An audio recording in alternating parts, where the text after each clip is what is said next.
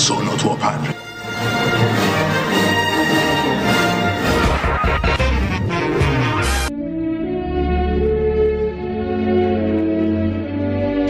mia tesoro.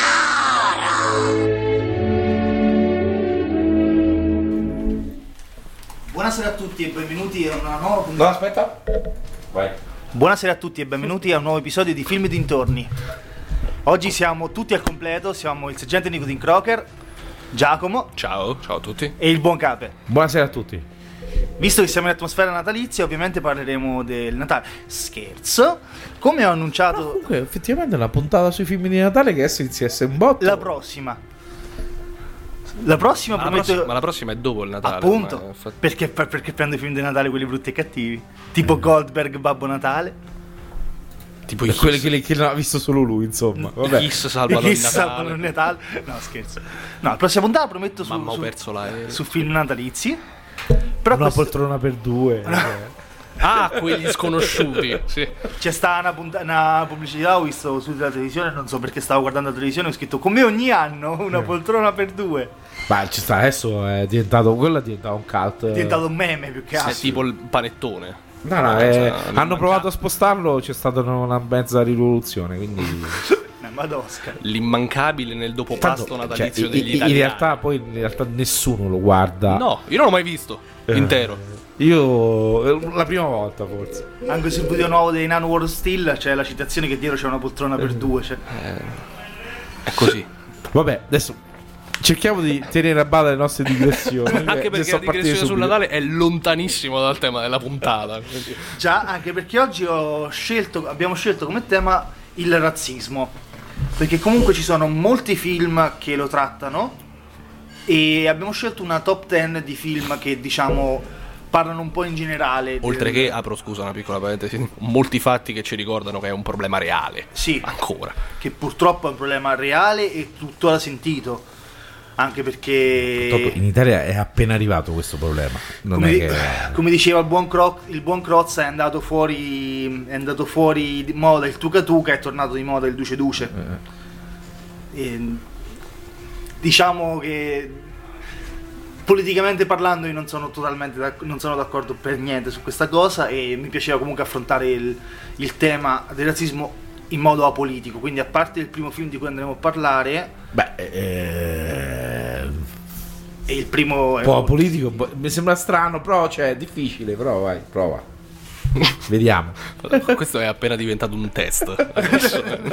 No, sul primo già fallisco perché il primo film di cui andremo a parlare è American History X.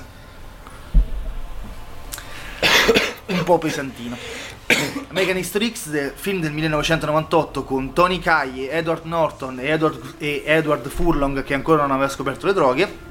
Per chi non se lo ricordi, ricorda Edward Furlong è il ragazzino di Terminator 2 che poi è diventato purtroppo da grande ha avuto dei gravissimi problemi con alcol e droghe e se adesso lo, lo vedete adesso è tipo ciccionissimo mezzo rincoglionito un- poteva essere un bravissimo attore invece ha fatto purtroppo delle scelte non dico sbagliate ma Beh, adesso non, non so, non, non- non so com'era in Terminator 2, ma non è che in American History X brillasse particolarmente, un futuro roseo. sì ma guarda adesso cioè, sta- il buon capo è andato già su Google Immagini cioè è devastato che c'ha soprattutto Sì, sì, cioè è un po' imbolsito. come- Vabbè, vabbè, Buscemi 2.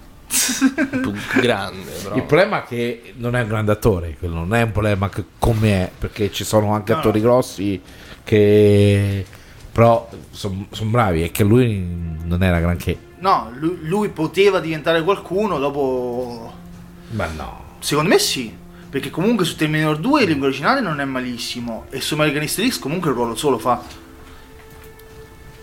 Tra l'altro American History X è stato un film, eh, cioè Edward Norton in American History X ci è capitato quasi per sbaglio, nel senso che lui doveva fare Salvate il soldato Ryan, doveva essere proprio Ryan, dopo il, eh, non, ha potuto, non ha accettato il ruolo perché praticamente la madre purtroppo in quell'anno è morta di tumore al cervello e gli hanno premu- l'hanno premuto parecchio e hanno detto guarda hai già rifiutato tre film questo dovrebbe essere un po' più mh, gestibile, comunque non era una produzione enorme di Steven Spielberg o cose varie, prova a fare American History X. Lui no- a lui non piaceva il personaggio. Per, per fortuna.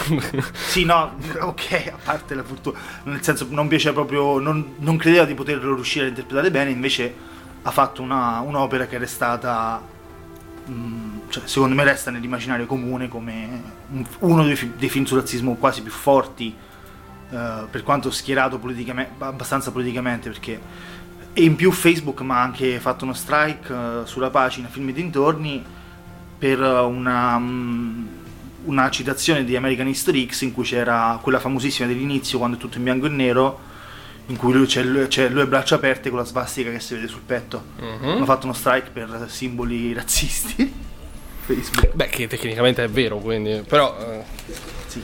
Eh, io andavo ovviamente contro No, lo so, lo so, però eh, abbiamo Comunque- ancora larghi, grandi passi da fare per l'intelligenza artificiale, per Sì, contestualizzare, ma eh, Beh, sì, cioè, era un po', è un po' difficile. beh, giustamente. Comunque a grandi linee di cosa parla American History X? Praticamente c'è quest'uomo, questo Nazi Skin, perché obiettivamente quello è, che è parecchio influente nella sua comunità e dopo aver ucciso due uomini di colore che erano, avevano provato a fregargli l'auto, va a finire in galera. E lui ha un fratello più piccolo che è Danny, interpretato da Furlong appunto, che pensa che il, il fratello era un grande, pensava che il fratello era un grande e lo imita. Il problema è che, no- che non sa è che il fratello in prigione riesce a mm, diciamo aprire gli occhi. Ok, forse, forse sarà un po' politico una puntata. Cioè, nel senso, No, no, no, ma prego, prova a rendere la politica la faccenda. nel senso riesce a rendersi conto dell'ipocrisia della, mm, del potere bianco, della white supremacy, perché obiettivamente in galera c'è stava mm, quelli là, i nazi skin come lui, che si facevano fare le cose dai messicani. Quando in realtà non si, non si dovrebbero mischiare, tipo ci comprare la droga, si facevano arrivare i telefoni. Senso i messicani loro non potevano fare niente, assolutamente niente, cioè il potere bianco sta ceppa. Lui si rende conto di sta cosa e riesce in più viene anche aiutato da mm, due compagni di cella di colore e riesce a capire che obiettivamente il pensiero suprematista bianco è sbagliato. Il problema quando esce di prigione è che obiettivamente tu lo puoi aver capito, ma una massa di persone che convinte di una cosa e non hanno, non hanno vissuto un'esperienza che comunque li hanno fatti riflettere un po', non la puoi convincere. Cioè, obiettivamente è una cosa che sta succedendo anche in Italia. Io ho visto mh, ultimamente ho visto mh, delle interviste per il voto al MES. Del, Mhm. che sa, la Lega è, cont- è contraria al MES. C'è gente che andava a firmare contro il MES e quando l'intervistatore gli chiedeva cos'è il MES, loro rispondevano non lo so, ma l'ha detto Salvini e quindi è giusto. Cioè, comunque Com'era scusa che non doveva essere politica? eh, lo so, Cioè, no, l'ho in che- detto. in pur- che modo? Purtroppo In che? Non solo, proprio sei andato dritto incontro alla politica, neanche della politica del razzismo, la politica, dritto, Come si è sparato proprio. Cita- citando, Men- senza sprone, alcuno, da nessuno. Ok. citando Men in Black, eh, il singolo è intelligente, la massa è stupida. Quindi obiettivamente c'è lui che praticamente esce di, di prigione e dice che è tutto sbagliato, prova a dirlo a un tipo che praticamente è il capo di questi neonazisti praticamente, che ha una casa editrice, cosa che ricorda anche Casa Pound obiettivamente. Cioè... Mhm, mhm. E- e- e- mi dispiace, ma a volte il cinema è fin troppo reale. Cioè, obiettivamente il capo di questi neonazisti ha una casa editrice tutta sua e ha il potere di fare il cavolo che gli pare. Chiaro? Mi sembra giusto. Cioè, quindi fa col cavolo che pare. Sì, il problema è che fortunatamente il personaggio interpretato da Edward Norton prova a fare tutto per far cambiare idea al fratello, anche perché il fratello fa un'azione ignobile, cioè da, fa il tema in, come fa il tema che consegna poi al preside che è ebreo, come co- che fa il tema con l'ode al Mein Kampf. Mm, ah, ok. Cioè, è un'azione, Non ricordo obie- per niente. è un'azione obiettivamente No, ignobile. l'u- l'unica scena che mi ricordo di American History X è Edward Norton che sfascia la faccia di uno. Marciapiede. Metti i denti sul marciapiede. Esatto, quella. E quella effettivamente è la scena Quella è pesantissima. È la scena più memorativa a livello prettamente mm, di scena è sicuramente l'elemento più memorabile. insomma, di- A livello visivo è... Sì, sì, sì. Una pesantezza È, l'ico- è l'icona del film. Anche perché insomma. non ti risparmia niente. Cioè, No, no, cioè, ti fa vedere cioè, tutto, te la fa vedere tutta quella. Quindi non è che ti fa sentire solo il rumore. Cioè.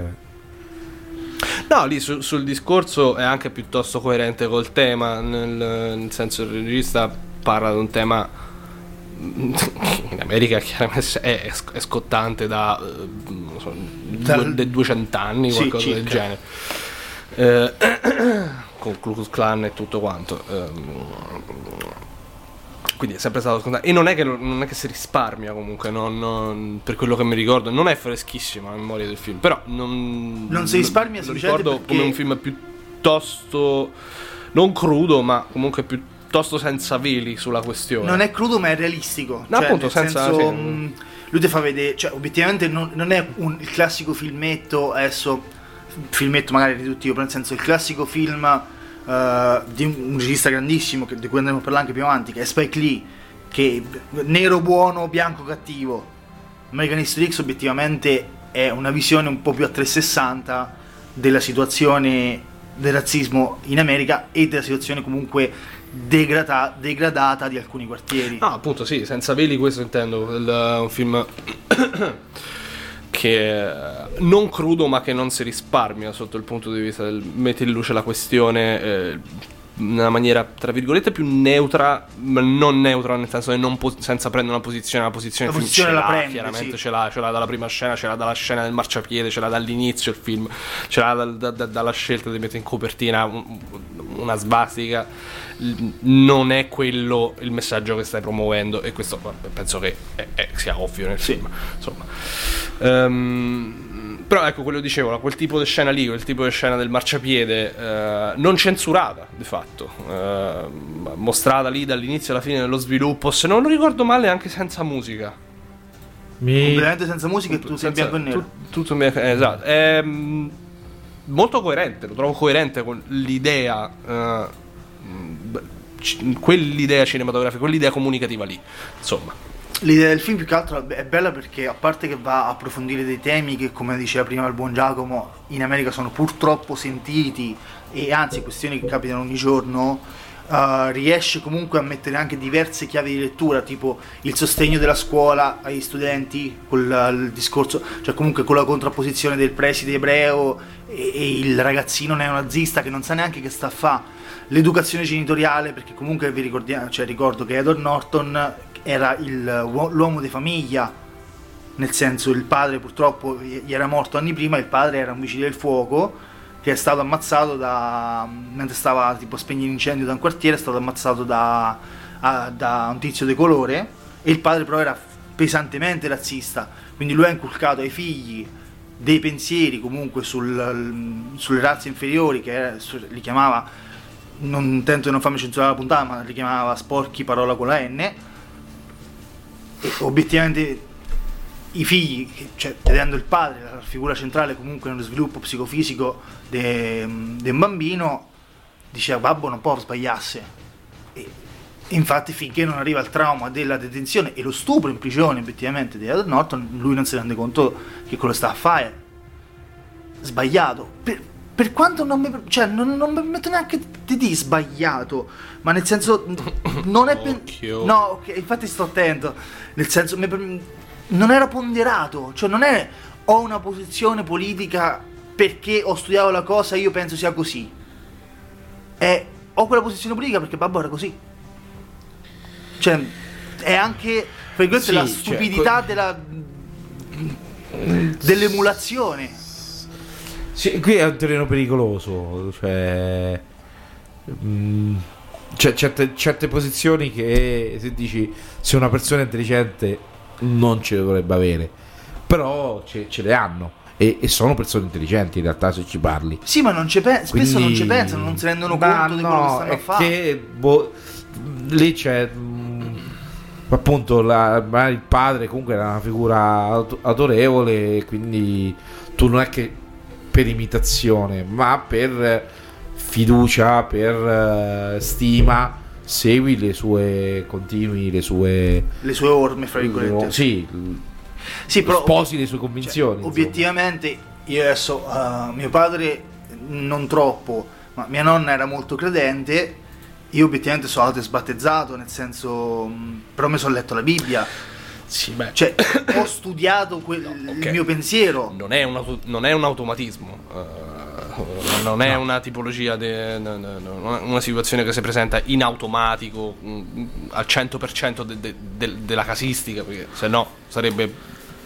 Non, so, sarebbe un mondo completamente differente. Sì, no, se quello fosse ok. una casistica del genere. Sicuramente saranno coinvolte tante e complesse variabili, tra cui tipo La quelle- condizione economica della famiglia la condizione socio-economica, ma non soltanto la condizione socio-economica della famiglia, perché mh, la, la questione è che lì poi sa- sare- sarebbe da, se uno la volesse, eh, applicare lo stesso sistema di ragionamento sul, per esempio, il discorso dell'emulazione, eh, che poi non è semplicemente emulazione, quindi chiamiamolo insomma, del- dell'assorbimento dell'insegnamento familiare eh, o della, de- dello strato, insomma, dell'ideologia Mm.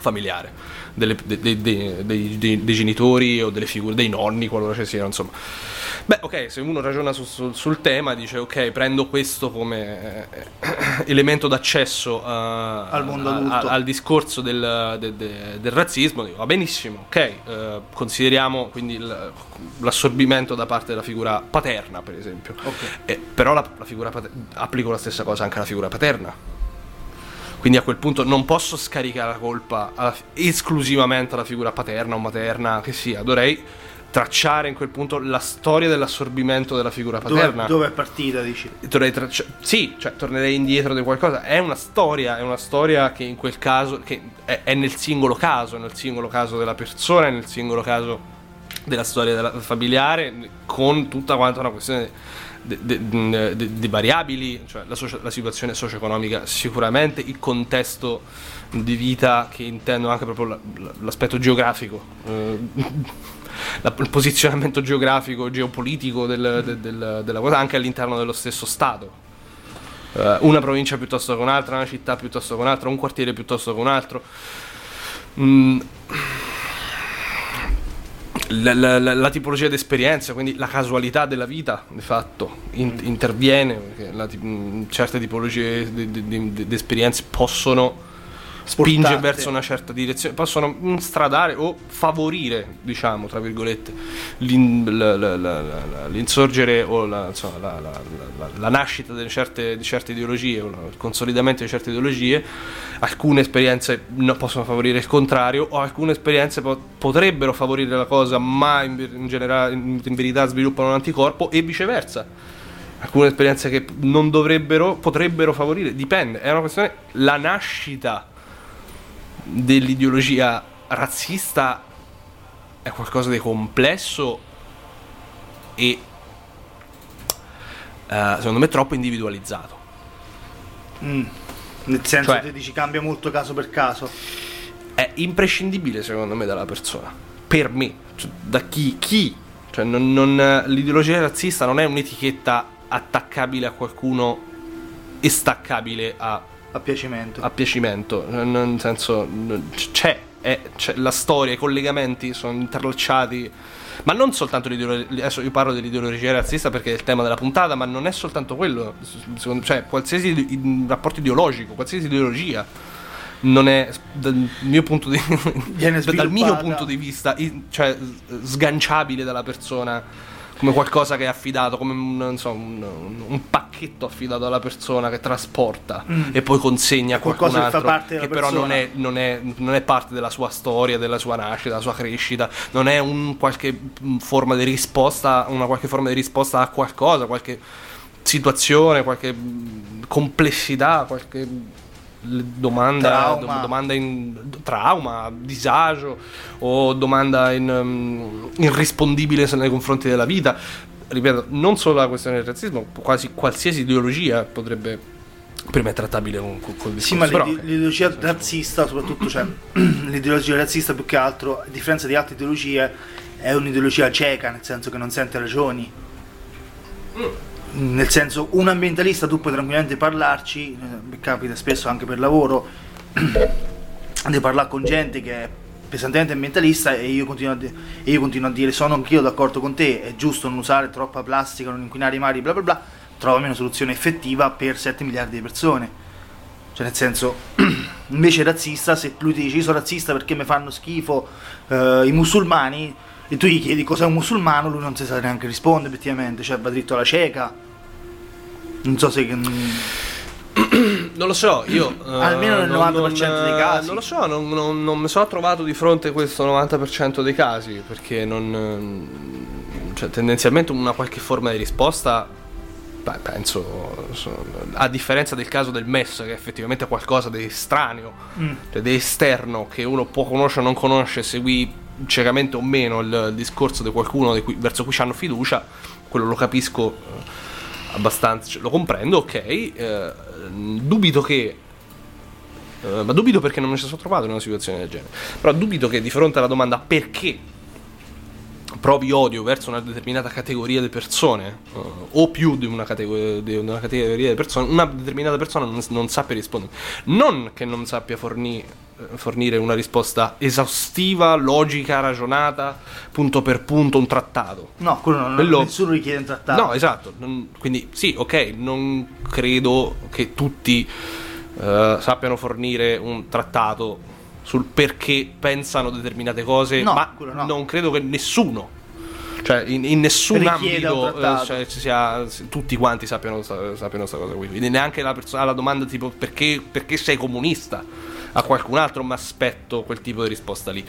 O perché sei ambientalista mi aspetto quel tipo di risposta lì, eh, saggistica tra virgolette. Sì. Però una qualche forma di risposta sì, No, una qualche un- forma di risposta me l'aspetto. un minimo di spiegazione o di, ideologia. Cioè, tipo, io mi ricordo un, un episodio razzista che ho vissuto in prima persona, è stato epico.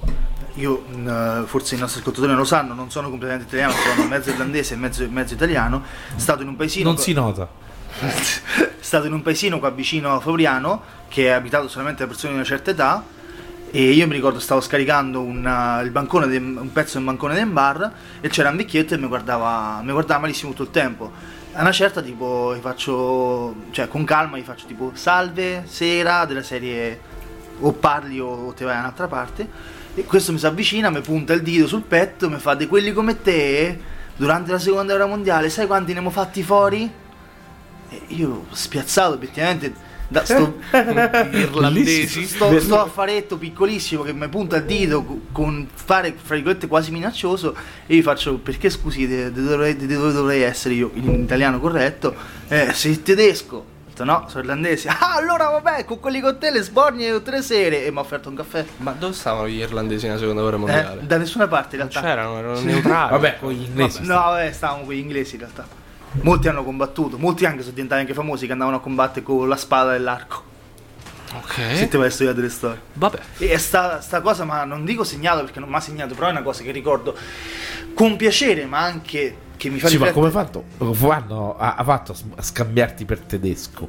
Sinceramente, non lo- quello non lo so. Forse mi ha visto, cioè, capelli rossi l'hanno scambiati per biondi, gli occhi verdi per azzurri. Ma... O forse è vecchio. Eh, forse è vecchio, forse è cieco, Però eh. ci sono rimasto abbastanza male, barra abbastanza bene, perché comunque. Scaricavi birra? Te stai scaricando birra? Sì. ecco. Perché obiettivamente appena gli ho detto la, la- la mia seconda nazionalità ha cambiato subito modo di essere, nel senso lui non era razzista ma ce l'aveva con i tedeschi perché obiettivamente per ra- radici storiche erano stati i suoi nemici. Per quanto nella seconda guerra mondiale sono stati alleati e poi nemici, però... È, sem- questo- è sempre una forma di razzismo in realtà. Sì, quello sì, però era una forma di razzismo, fra virgolette, che poteva essere, com- come diceva prima Giacomo, spiegata invece con, non dico una saggistica, ma con una casistica effettiva e, e specifica. Cioè, sono razzista verso quel ti- quel- quella tipologia di persone perché... eh, Sì, sì, cioè, proprio. mm, Appunto, è comunque essere razzista perché, appunto, quel, cioè, eh, tuo nonno va uno schiaffo, quindi ce l'ho con la tua famiglia. Punto. Sì, Cioè, pre- vuol dire? ok, Cioè, sì, quello quello- quello- questo è razzismo. Lui c'era col tedesco perché 50 anni fa il tedesco gli ha sparato. Eh, non va bene, cioè, Mm. sono tedeschi diversi. sì, quello sì. Però qui, qui questa questione è più nazionalista eh, che razzista. Che Sì, no, vabbè, Sì, più strettamente nazionalista perché poi il- nel, nel razzismo io con, con un suprematista bianco americano eh, del, del, Del Minnesota. dell'alt-right eh, Ah, contemporanea posso parlare eh, insomma, cioè, cioè, posso parlare nel senso che mi considererebbe un interlocutore Sì, in sì. quanto maschio bianco fine quindi mm, finché rientro qui Quindi il razzismo ha quella sfumatura insomma, un po' più specifica che No, Sì, sì, cioè, nazionalismo. cioè, è comunque è una forma di razzismo anche, cioè il razzismo appunto tu fai di, è una forma di di discriminazione. discriminazione quello verso una razza, anche il tedesco, i, i- i germanici sono una razza.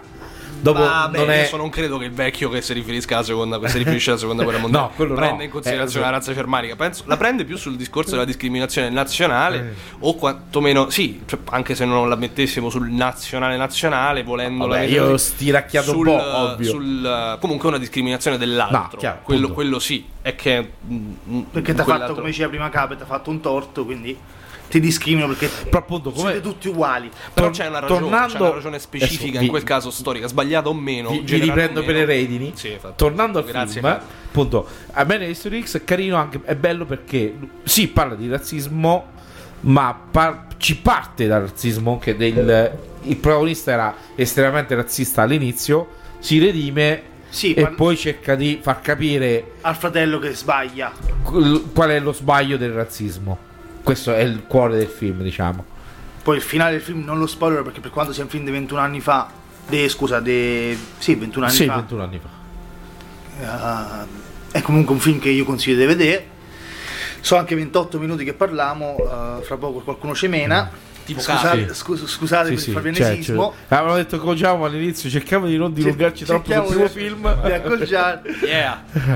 Ok. Io direi piccola pausa e poi torniamo con il secondo film direttamente. A tra poco.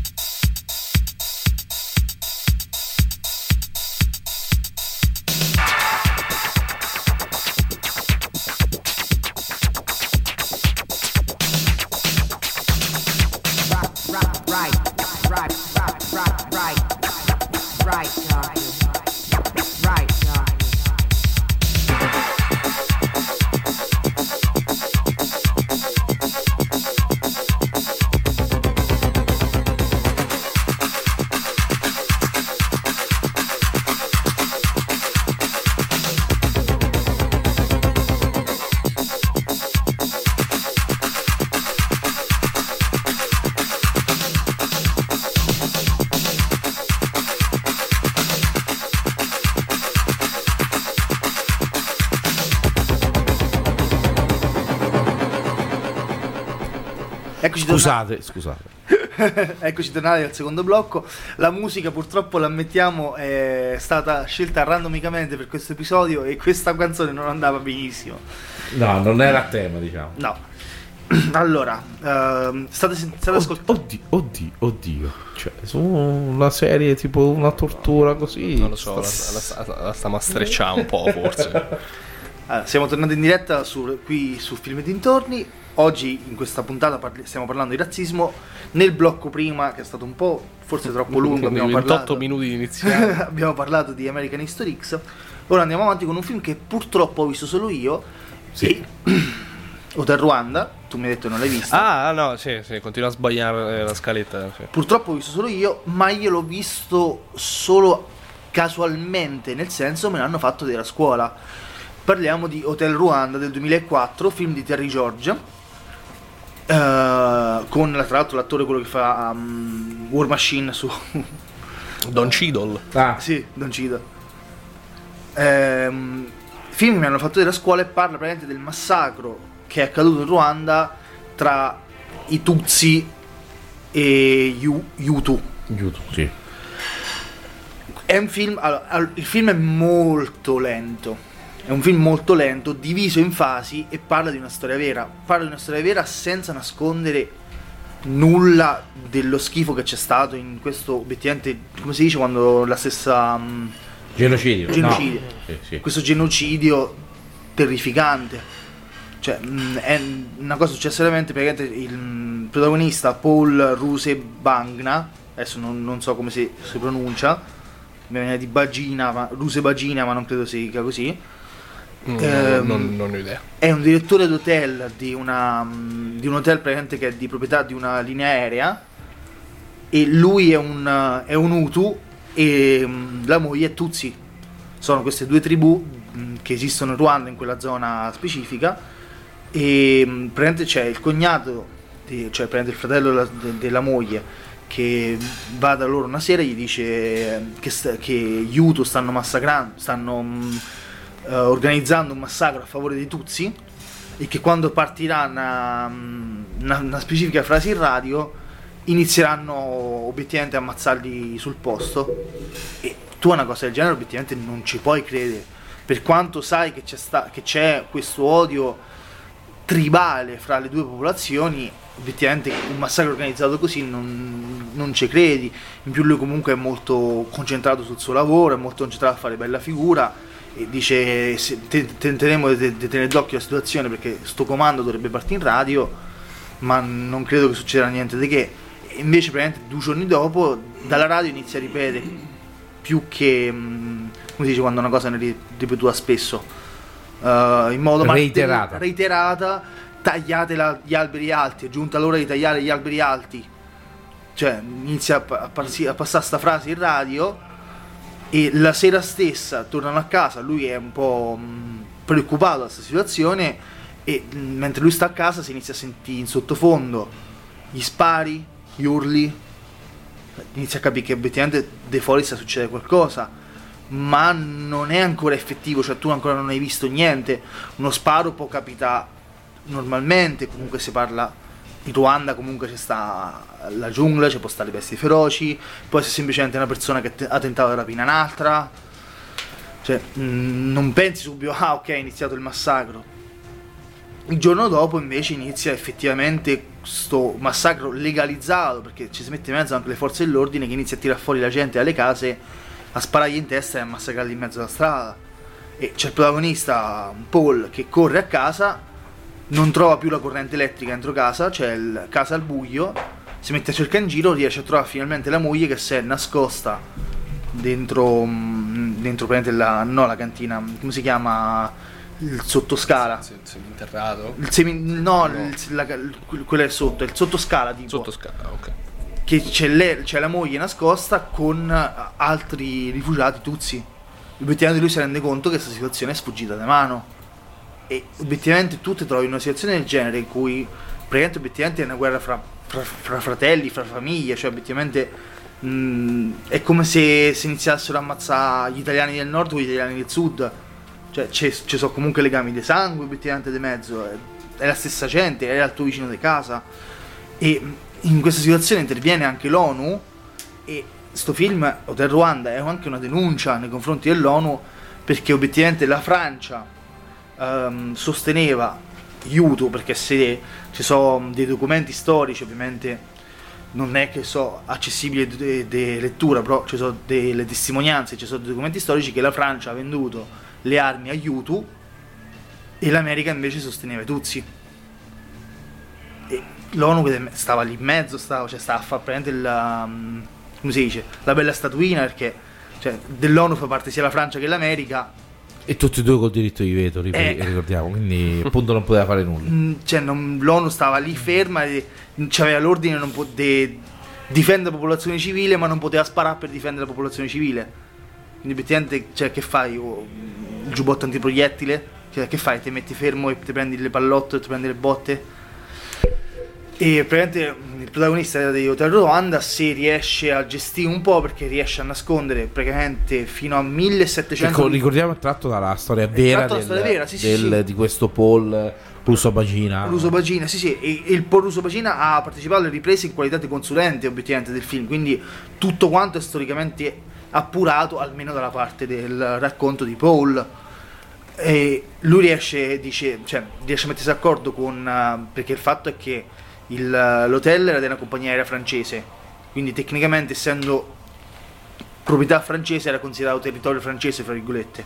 Quindi riesce a mettersi in mezzo uh, mille- fino a 1700 rifugiati dentro sto hotel e l'ONU in più capisce... tempo ovviamente, non tutti insieme. Eh sì sì, nel, nel frattempo, cioè, Vabbè, è meglio specificare. C'è qualcuno che penserebbe anche tutti, tutti insieme, no? Ah, l'ONU si rende conto che lì poteva fare qualcosa e si mette lì a difendere i rifugiati perché dici non posso sparare ma comunque l'ONU non è che, che va in giro con eh, gli aeroplanini di carta cioè c'ha i blindati quindi se te mm, Sì, sì, quel- l'albergo era, era diventato comune. un punto di salvataggio, sì, insomma. tu persona comune non vai lì e dici che vuoi ammazzare la gente lì quelli c'ha blindati c'ha i mitragliatori riesci a gestirla e il problema è che tutta la situazione cioè ripeto il film si svolge in modo molto lento ma si svolge in modo lento perché è una, è una continua presa di coscienza perché obiettivamente Paul a una certa si deve trovare a mm, corrompe il capo della polizia si trova addirittura perché la polizia può andare contro l'ONU se vuole. E a una certa tipo il capo della polizia vuole altri soldi lui l'ha finiti i suoi cioè lui ci ha messo i soldi in tasca sua e gli viene in mente che può trovare dei soldi da un altro hotel della stessa mm, compagnia aerea e quando arrivano là vanno alla cassaforte a prendere questi soldi il capitano della polizia vuole tegarsela vuole andare in un altro paese. Cioè nel senso non vuole stare lì a continuare a averci la guerra perché quanto il cacchio che c'è i soldi se poi ti ammazzano di notte. E lui si è trovato quello anche minacciato di poter testimoniare contro che comunque il capo della polizia non è riuscito a fermargli a fermare questa esplosione di violenza. È pesante come cioè è fatto bene come film ma è pesante è riflessivo. Io l'ho visto a scuola mi ricordo c'era gente intorno a me che tirava i pezzetti di carta eh, ma io, io stavo invece impallato davanti a questo film perché obiettivamente era una situazione talmente irreale e illogica che pensare che è tratto da una storia vera e che quelle cose potrebbero essere successe o anzi che addirittura potrebbe essere stata resa più rosea la situazione di quello che era veramente e vede il massacro di una cioè è come se mh, Radio Sverso trasmette a Fabriano è come se domani ci svegliamo e metà Fabriano si mette a ammazzare l'altra metà Vabbè, eh, non so, È- un, un caso. Vabbè, se cioè, è mm, terrificante qui, qui è più un, un terzo, un quarto, tre, tre quarti. Cioè, che su- tutta Fabriana si mette a ammazzare i borghigiani. Cioè, sì eh ok No. sì comprensibile. Sì, ma è, te- cioè, è terrificante per il fatto che di solito quando si parla di razzismo, di solito si parla di bianco che ce l'ha col nero, nero che ce l'ha col bianco, eh, bianco che ce l'ha con l'asiatico. E invece qui mh, è un razzismo intrinseco, è quello che, ripeto, come prima ho usato come esempio, il razzismo, fra virgolette, cioè lo chiamo, permettetemi, passatemi il termine, fra nord e sud, cioè fra il polentone e il terrone. No, sì, sì, ma anche quella è una forma di razzismo. Cioè, è una forma di razzismo, sì, cioè, fra la stessa gente, la stessa Sì, sì, etnia. tra- Perché ripetiamo che le razze non esistono, ma le etnie esistono. Cioè, le, le razze inte- imprese come, intese come le intende il, il razzismo o l'estremista di destra o adesso non mi ricordo come si chiama Men- Mengel che l'aveva scritto Mendele Che, che cosa? quando aveva scritto il, il libro delle razze Eh, quello- il genetista di Jim Mendel. sì Mendel che ha scritto il, che tutte- ogni razza tipo gli ebrei avevano i piedi grossi cose così Sì, sì. Le, Mengele mi sa perché Mendel è quello che ha fatto i piselli Mm. Allora, non capivo quello detto, vabbè. Le- Comunque, no, appunto, sì, eh, non l'ho visto, eh, mi io- hai messo voglia di vedere. Allora, io lo consiglio sinceramente. Hotel Ruanda lo consiglio Poi, sinceramente. semplicemente tutti. l'attore, lui è bravo. Allora, gli attori c'è lui, c'è. No, James Franco, c'è. Se mai su Wikipedia ce ne stanno altri due o tre famosi. Famosi, cioè, parlo famosi perché li conosco io, nel senso. Comunque non, non so, non ho Wikipedia in testa e conosco tutti gli attori, ma di attori che conosco. Joaquin, For- eh, C'è Joaquin Phoenix. eh, Joaquin Phoenix, Sofì Okemnodo, che lei è abbastanza famosa. Cioè, se la vedete è la tipica nera. C'è, c'è no, la tipica, cioè, nel senso. eh, Cape attento. È la tipica gnocca nera, stavo per dire. Cioè. Eh, che, eh, non mi ricordo che altri film ha fatto, ma è famosa lei comunque. Cioè, io è un film che personalmente consiglio a tutti di vedere Hotel Ruanda perché, ripeto, Ah, ecco. a me l'hanno fatto. Ha vedere- fatto eh, è un flex, l'avevo visto, era la, la, la killer nemica di Flex. Ah, me l'hanno fatto vedere a scuola mm, perché stavamo studiando, non mi ricordo se era, se era storia, mi sembra era storia, stavamo parlando della colonizzazione dell'Africa, il professore ci ha fatto vedere questo film, a nessuno di noi obiettivamente interessava il concetto perché obiettivamente se è una cosa, soprattutto quando sei ragazzo comunque parliamo del film C'è del Nick 2000 Nolte. il film del 2004, io quindi non ce I fatti, invece? Eh? I fatti? I fatti sono degli anni 80, se non sbaglio. Eh, no, mi sa anche 90. Anche 90 addirittura. Eh, perché È passato, tra l'altro, il film denuncia anche questa cosa che è passata completamente in sordina perché nessuno voleva fare niente. Perché col fatto che c'erano di mezzo comunque due potenze come la Francia e l'America, nessuno ah, si è messo a fare i video, che ne so, come la situazione purtroppo molto più recente dell'Afghanistan o dell'Iraq, che qualcuno ci si è messo di mezzo ha fatto ah, capire 94 era. che, c'era Vabbè. 94, quindi fatti più che recenti obiettivamente. Vabbè, che in Africa stanno massacri e genocidi eh, una, Continui. una volta ogni tot anni. No, questa era, Nigeria era me devastata e ricordo- altre cose. Me lo ricordo abbastanza bene. Comunque era arrivato anche alla ribatta dei media, insomma. sì, cioè, era- io ero piccolino nel 94, avevo 6 anni. No, no, io me lo. Io. Sei? Eh.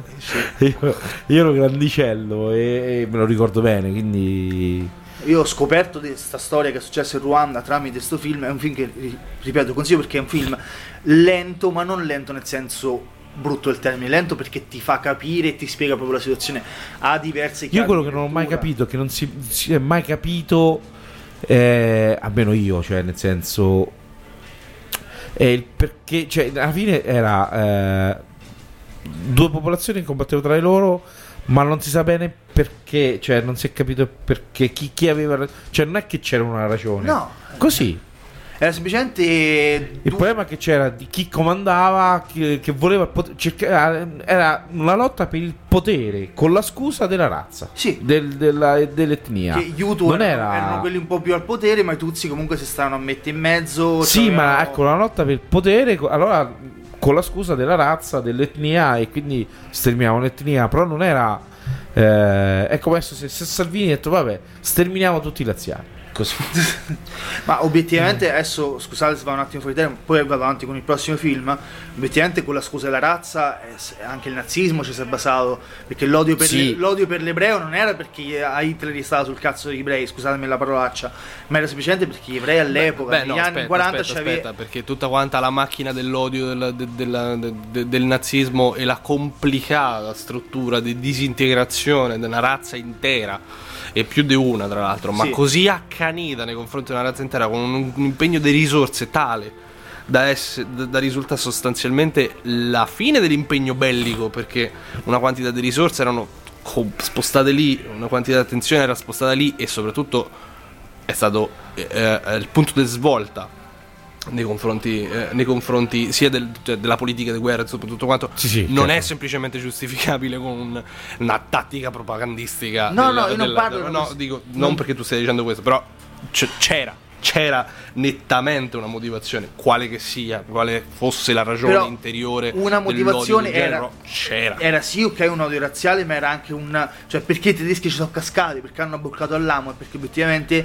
gli ebrei all'epoca era, cin- era cinesi di oggi cioè tutti i soldi ce l'aveva loro ce l'aveva cioè, lì al- a- negli, anni, negli anni 40 prima de- cioè scusa Sì, negli sì, anni hanno 30 sempre i- la- diciamo, lavorato intorno al denaro. La Germania aveva pagato lo scotto della prima guerra mondiale, per andare a comprare il pane ci andavi con le carriole, ci andavi. Gli ebrei erano i banchieri che erano visti come strozzini, che comunque ovviamente le banche non erano legislate come, come adesso. Hitler ha Ma appunto, il puntato problema- su quel discorso lì. Il Cioè, problema come degli che ebrei è che hanno 35 sempre euro. lavorato intorno ai so- soldi, gioielli e quindi roba preziosa, nece- di- eh, i soldi necessari per comprare la roba, quindi è sempre stati visti come, com- diciamo male quando c'era il periodo di che manca i soldi, chi è che non te lo dà? È colpa L'ebreo. loro, sì, sì. Ma se c'è sta, purtroppo sì, c'è anche, è anche uso comune come parola. Adesso che ha un po' di sì, sei in ebreo. Sì, sì. Per dirsi un braccio curto. Ma perché appunto è. Ma perché loro hanno sempre lavorato storicamente intorno a quegli affari, non è che loro li dominavano. Però appunto hanno generato odio per questo e, E lì sono il- stati... cioè, Hitler ci ha fatto pro- propaganda. Qui stesso discorso di Hotel Rwanda per tornare al film che loro volevano il potere, quindi si sono buttati con la scusa della razza e hanno iniziato un massacro. Obiettivamente, cioè se io devo, che ne so, cioè io decido che mm, cioè, che una razza in una nazione c'ha un potere per buttarla giù, devo buttarla sull'odio razziale. Il problema è che tu non vai a colpire solo chi c'ha il potere, tu vai a colpire Tutti. innocenti, cioè bambini, cioè, tu da- dai un comando in radio di iniziare a massacrare gente, cioè un conto è che parte un pazzo, è situazioni che purtroppo in America s- succedono, è successo anche ieri in una scuola elementare addirittura, lasciamo perdere, un pazzo che va in giro con una pistola, lo fermi, può fare pochi danni. Ma una nazione, me- metà nazione intera o tre quarti nazione, come diceva prima Cape, che parte, scende in strada e inizia a massacrare la gente, tu non la fermi.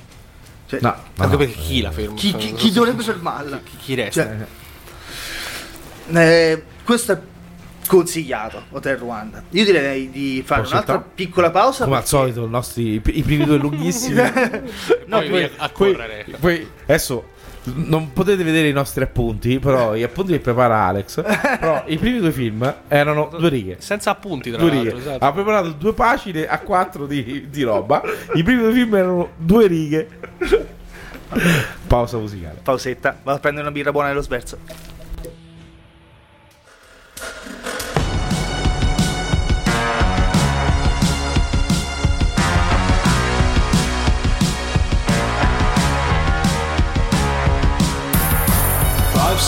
Your heart, straight to your heart. I can get to your heart. She said, Five seconds in your heart, straight to your heart. I can get to your heart.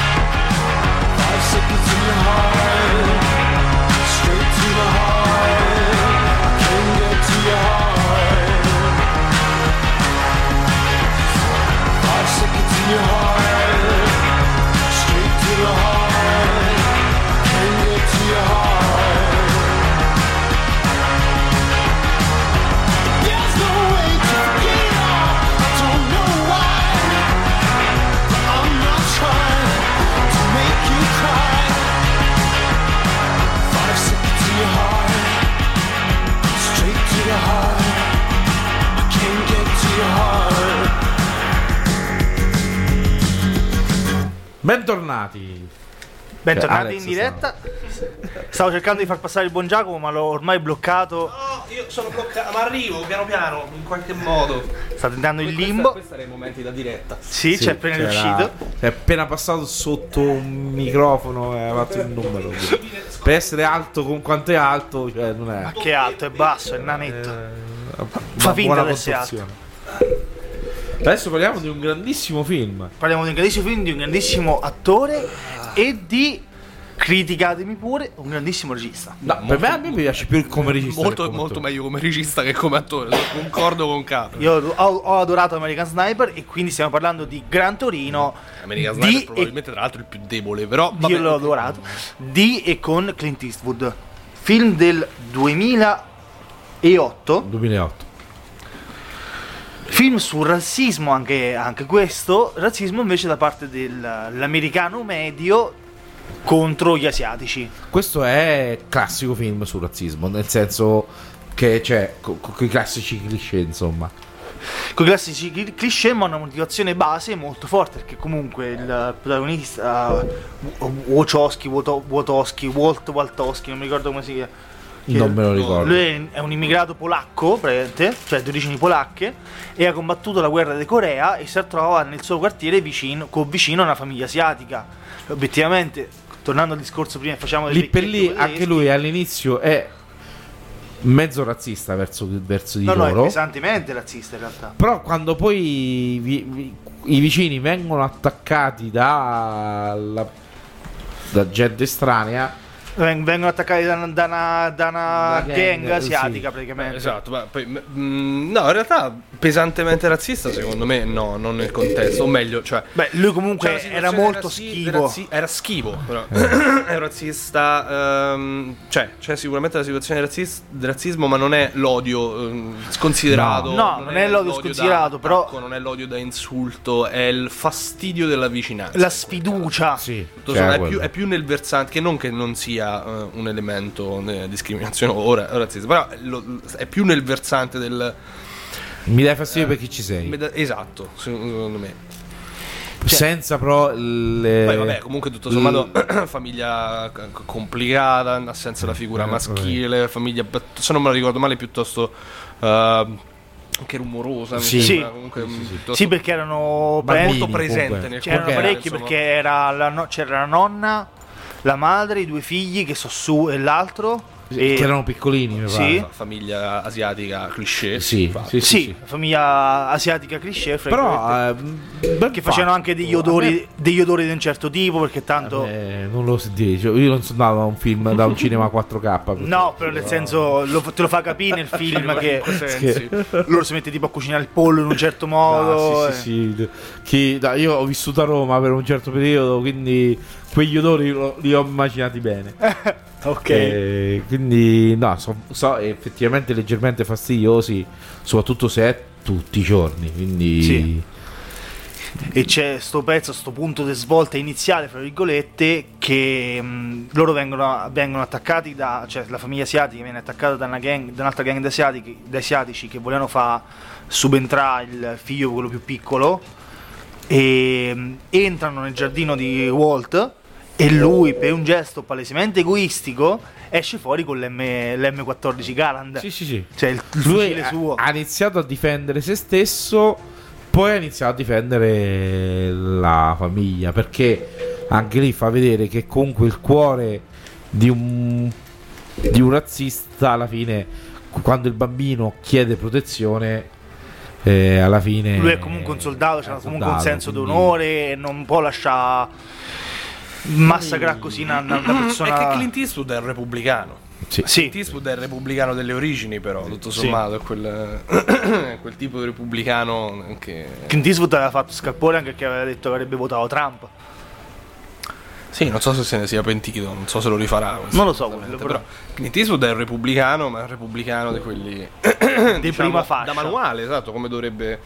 Con la bandiera- la E bandiera quindi nel sì, giardino. In, in prima battuta nel, nel- nel film parte da mm, razzista sfumato, più nel versante del eh, lasciatemi in pace, eh, siete diversi da me e quindi non voglio avere niente a che fare con voi. Non ancora apertamente di odio, non ancora apertamente di violenza, non necessariamente Bi- aperto a quello. Semi-bigotto, perché ma- comunque lui era molto cristiano. molto bigotto, C'è la figura del bigotto, prete in Gran Torino che è molto centrale. molto bigotto. Poi, comunque, alla fine dei conti, fa, fa l'americano. Fa l'americano da. per quello che è sempre stata l'America per alcuni americani. La terra di tutti. Sì, la terra libera. Sì, sì. E quindi, cioè, di fatto, alla fine dei conti, lui difende un'altra famiglia americana. Lui è un immigrato.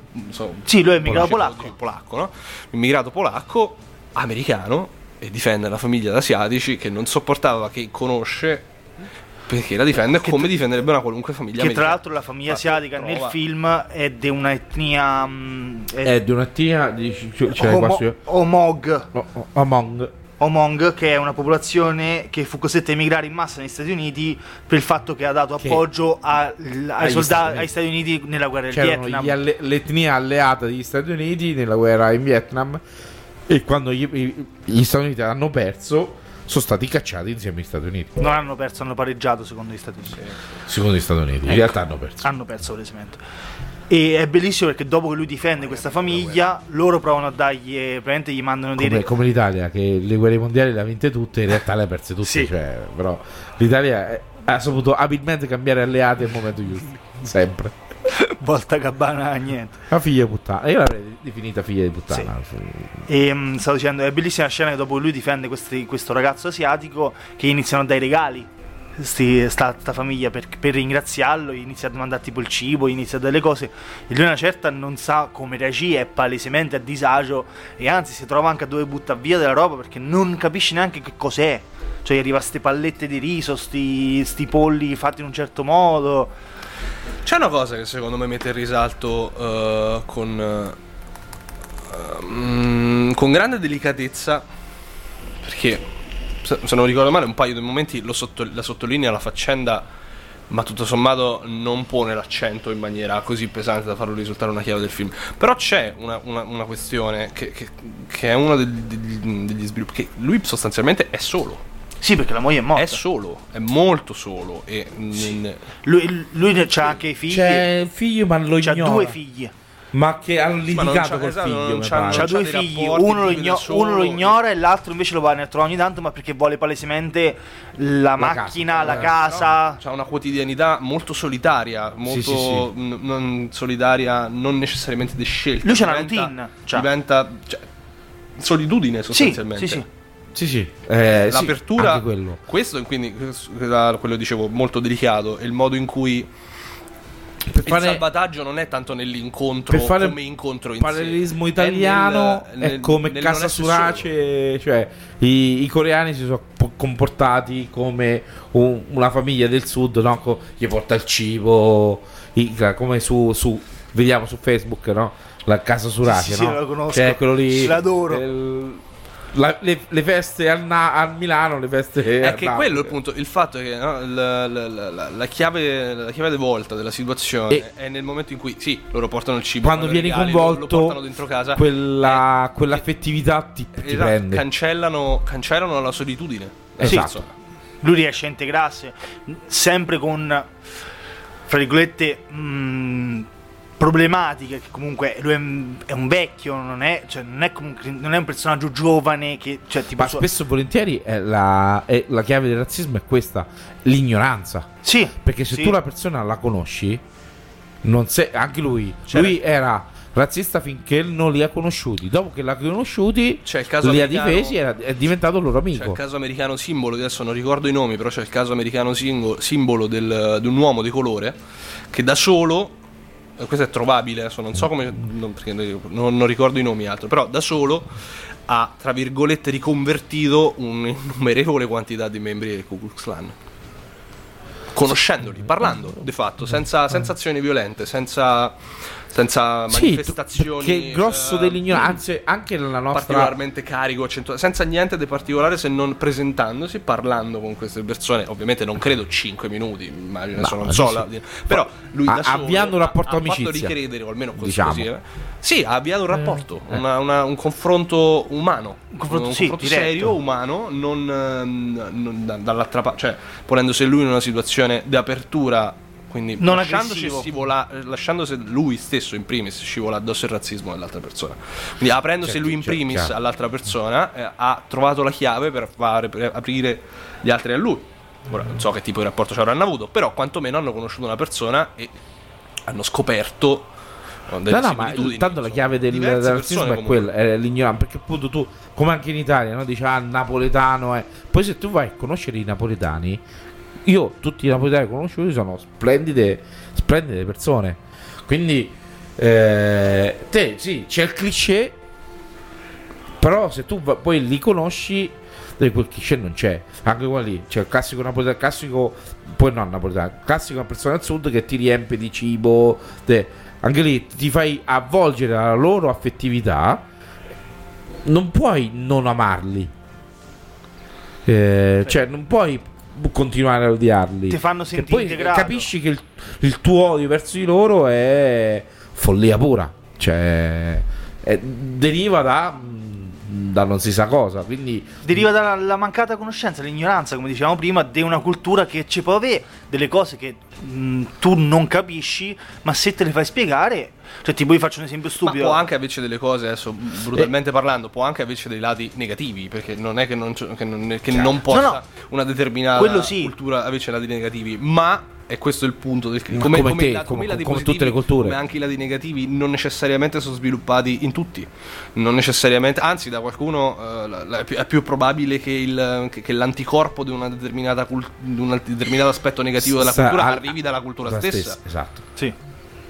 E i più un- accaniti detrattori della mafia, per esempio, cioè, sto parlando del sud, per esempio, i più Eh, accaniti so- de- detrattori della mafia sono Ah, sempre nel sud, eh, sì, come più accaniti sostenitori. ce li Cioè, hanno- Stanno comunque lì. eh, eh, è quelli perché subiscono Quello che, quelli cioè, che sanno sanno. quello che funziona.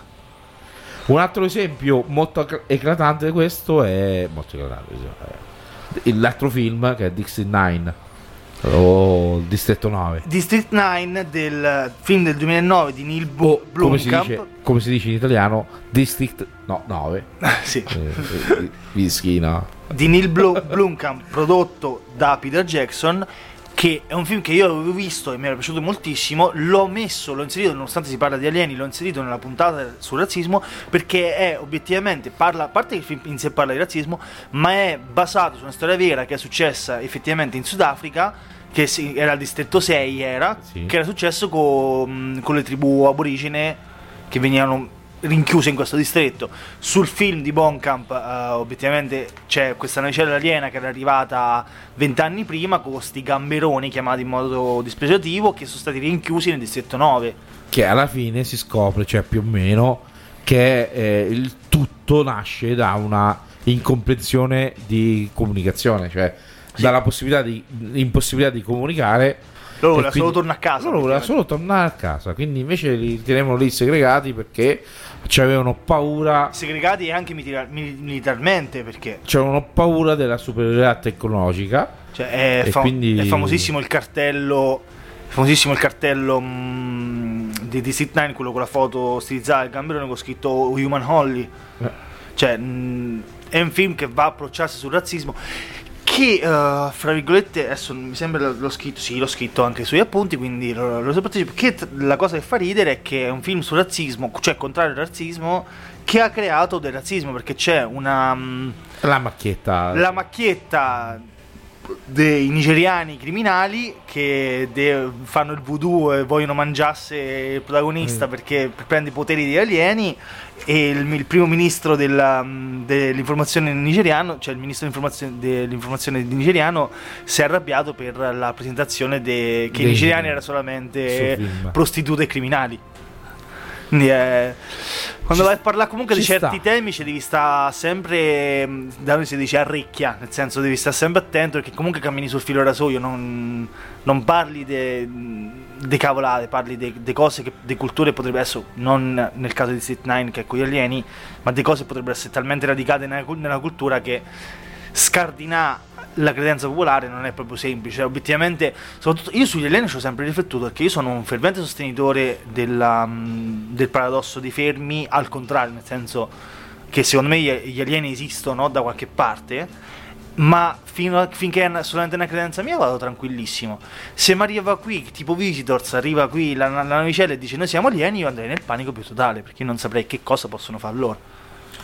Il- lì probabilmente potrei essere razzista anch'io. Dipende, eh, quello eh, no, lì non è questione di razzismo, cioè Xenofobo. lì dipende da, da come si approcciano in realtà, dipende dal loro scopo. Ma ti si approccia anche tipo Visitor che ti si approccia solamente ti curo e No, ti dirà solamente del no, bene. I Visitors venivano qua nel Non era film propriamente serie, un, un approccio positivo quello No. dei Visitors. eh, era- Eh, ok. venivano qui per rubare l'acqua, quindi non è proprio positivo. Eh, così. però all'inizio nei quit dici ti do una mano, Eh, ti certo. curo. E All'inizio comunque- sì, però chi si opponeva veniva sterminato, quindi...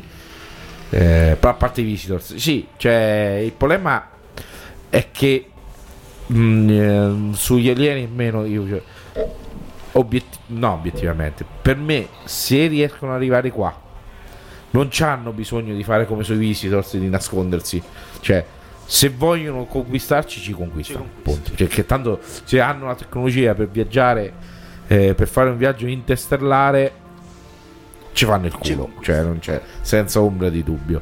Quindi se arrivano e, e ci, ci- ci sterminano, eh, eh, ci hanno sterminato. È come, è come una formica che combatte contro un uomo, cioè la formica non c'ha speranze, cioè... A meno che la formica non sia una formica del fuoco. Marabunta. No, eh, tante formiche, però te li stavo veramente tante, tante. E con un uomo. Sì, quello sì. Poi arriva l'uomo con lanciafiamme e le formiche no.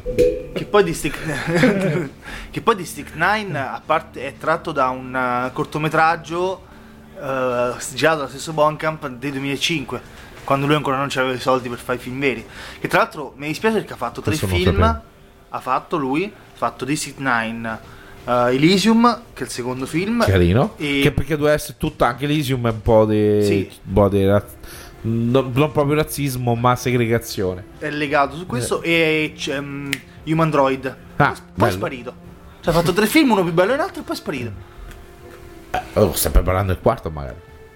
Sì, eh, ci sono rimasto. Oppure hai detto, eh, cazzo, ma i soldi l'ho fatti sti gran cazzi In realtà ci sono lavorare. rimasto parecchio male. Android perché- non è quello sempre, quello con, Col, co- col robottone, col col robottino. con, in, uh, col gruppo. col- Eh, sì, come si chiama i... Viene di Alien Farm, ma non si chiama Alien Farm. Però quello lì, vabbè. I think you're freaky and Sì, I like loro. it a lot. Pa, Però non, mi ricordo.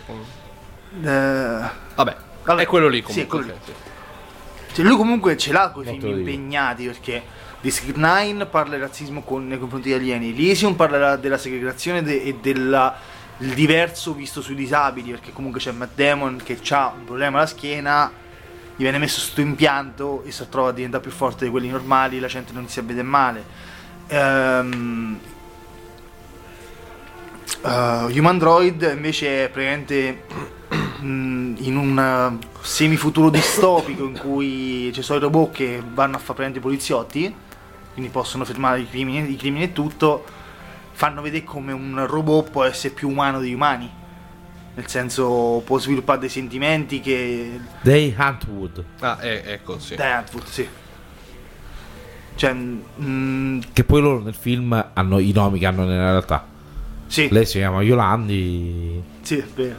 E le- lui ninja, lui ninja. eh, co- come nel gruppo Zoom. Perché questa faccia? Non Non l'ho mai sopportato. A me piacciono, l'ho visti anche live. Bravo. Grazie. No, ma quello è un bel fi- anche Human Droid è un bel film. Cioè, lui comunque ha fatto tre film con tutti quanti dei temi di un certo tipo. District 9 è quello che ha funzionato di più. Si parlava anche di un possibile sequel che purtroppo non è stato realizzato. Per me lui si sta a godere i soldi su un'isola tropicale, cosa che farei anch'io tranquillamente se facessi Molto qualche, probabile. que- tutti quei soldi. Ma sicuramente uno che ha fatto un film eh, legato al tema del razzismo e che si sta a godere una quantità di soldi imbarazzante, perché se l'è sempre goduta dal 93 in poi una quantità di soldi imbarazzante. E Quentin È Tarantino. Tarantino, esatto, è Tarantino. Con il Che- prossimo film di cui andremo a parlare che è Django Django. Unchained. Con cui sicuramente una buona quantità di quattrini. La eh, fa. Infatti. fatta. Beh, il Trantino però ce l'aveva già da prima, anche Sì, se ma dal 93 che li fa, Eh. non- Lui era in realtà. Tant'è, Tara- 93, 92, Sì, Pulp Fiction, 92, non so, non sì. mi ricordo. 92. Taran- Tar- Tarantino lo diceva dal 2005 che voleva fare uno spaghetti western.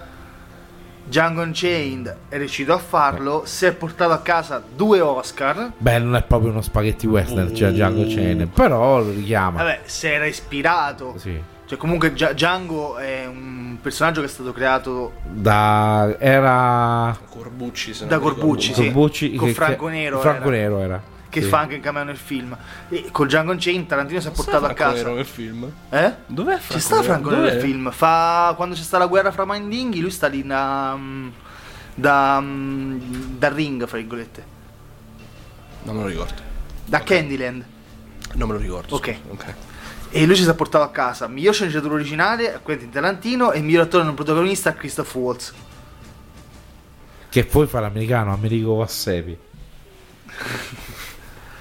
E praticamente a parte un cast stellare perché Jamie Foxx, Christoph Waltz, Leonardo DiCaprio e Samuel Jackson. E in più, piccola curiosità, il fun fact, è un altro film che Will Smith ha rifiutato. Che poi Christopher Christoph Waltz è un attore strepitoso per me, a, me, a Sì, mio avviso, allucinante. strepitoso che ha scoperto Tarantino con Bastardi senza gloria. Sì, anche perché prima, Prima faceva, era un attore teatrale. teatrale? No, Ah, austriaco. Austriaco, in Vienna? Eh, Era un attore teatrale, ma poi dopo iniziava a fare dei film veramente strepitosi. Lui è fantastico. Dove lo metti, lo metti, lui è una spanna sopra gli altri. È fuori di testa. E tra l'altro eh, il film di Django Unchained va a toccare comunque un periodo storico in cui c'era, non c'era il razzismo, c'era proprio lo schiavismo. Eh sì, Cioè, era l'epoca eh, fra nordisti e sudisti in cui c'è stata, cioè, c'è stata la guerra fra nordisti e sudisti, c'era stato, se non sbaglio, c'è stava, o era tuttora in corso. C'è stava Leonardo DiCaprio che fa lo, lo stronzo di turno, fa Candy, che mm, è tipo del Mississippi, lui se non mi sbaglio, era tipo il più grande latifondiero del, del Mississippi. sì, sì. La fondista. Latifondista, scusate, l'italiano non è stato... Non è Calvin stato- Candy. Questa è la parte irlandese. Eh, questa è la parte irlandese. e um, un Django Unchained, il tema razzismo lo tocca a volte molto forte, a volte molto leggero. perché comunque è più la storia di un uomo che vuole ritrovare la moglie, cioè di, uno di un ex schiavo che vuole ritrovare la moglie, che è stata fatta schiava anche lei. E mh, mentre scriveva Django Unchained, ehm, Tarantino si è visto L'anello del Nibelungo con Christoph Waltz e si è ispirato a quel racconto lì, si è, si è ispirato, che prende sarebbe racconto di Brumilda e Sì. mh, Siegfriedo. C'è, poi hai detto che c'è anche coso, uh, come cavolo, Mor- eh, Samuel. Jackson. Vabbè, Che è un film di Tarantino, Samuel Jackson c'è essere Ci deve pacchetto, no?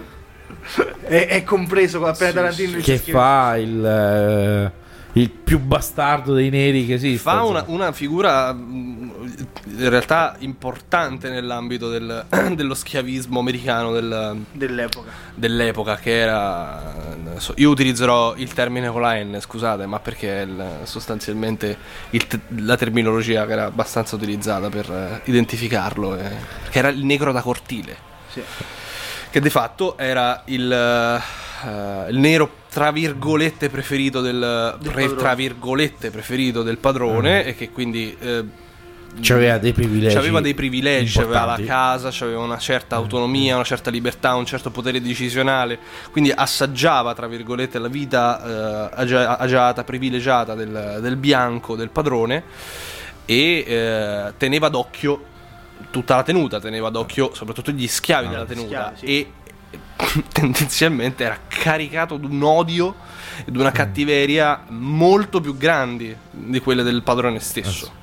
Cioè, Sì, sì, era molto era- molto più perché tu- aggressivo nei- nei- Anche perché appunto scatena, E tu che sei risenta- uno di noi ci, ci- ci tradisci così. e insomma. risentiva, e risentiva cioè, pro- provava profondo risentimento nei confronti del- de- de- de- eh, degli altri, dei, dei suoi tec- tecnicamente. E questa è una cosa che oh, adesso, era un caso sì, tipico de- del- de- Dell'epoca. dell'epoca americana, ma non solo. Eh, nel senso, sono, storia- descri- sono descritti poi casi del genere anche per esempio nel periodo colonialista africano. Ma anche nel periodo Nel- dei campi di concentramento, i capò de... mh, cioè purtroppo la storia si ripete. Che il capò che riferiva al nazista di turno, al soldato nazista di turno, quello, quello ha fatto quello, quello vuole scappare.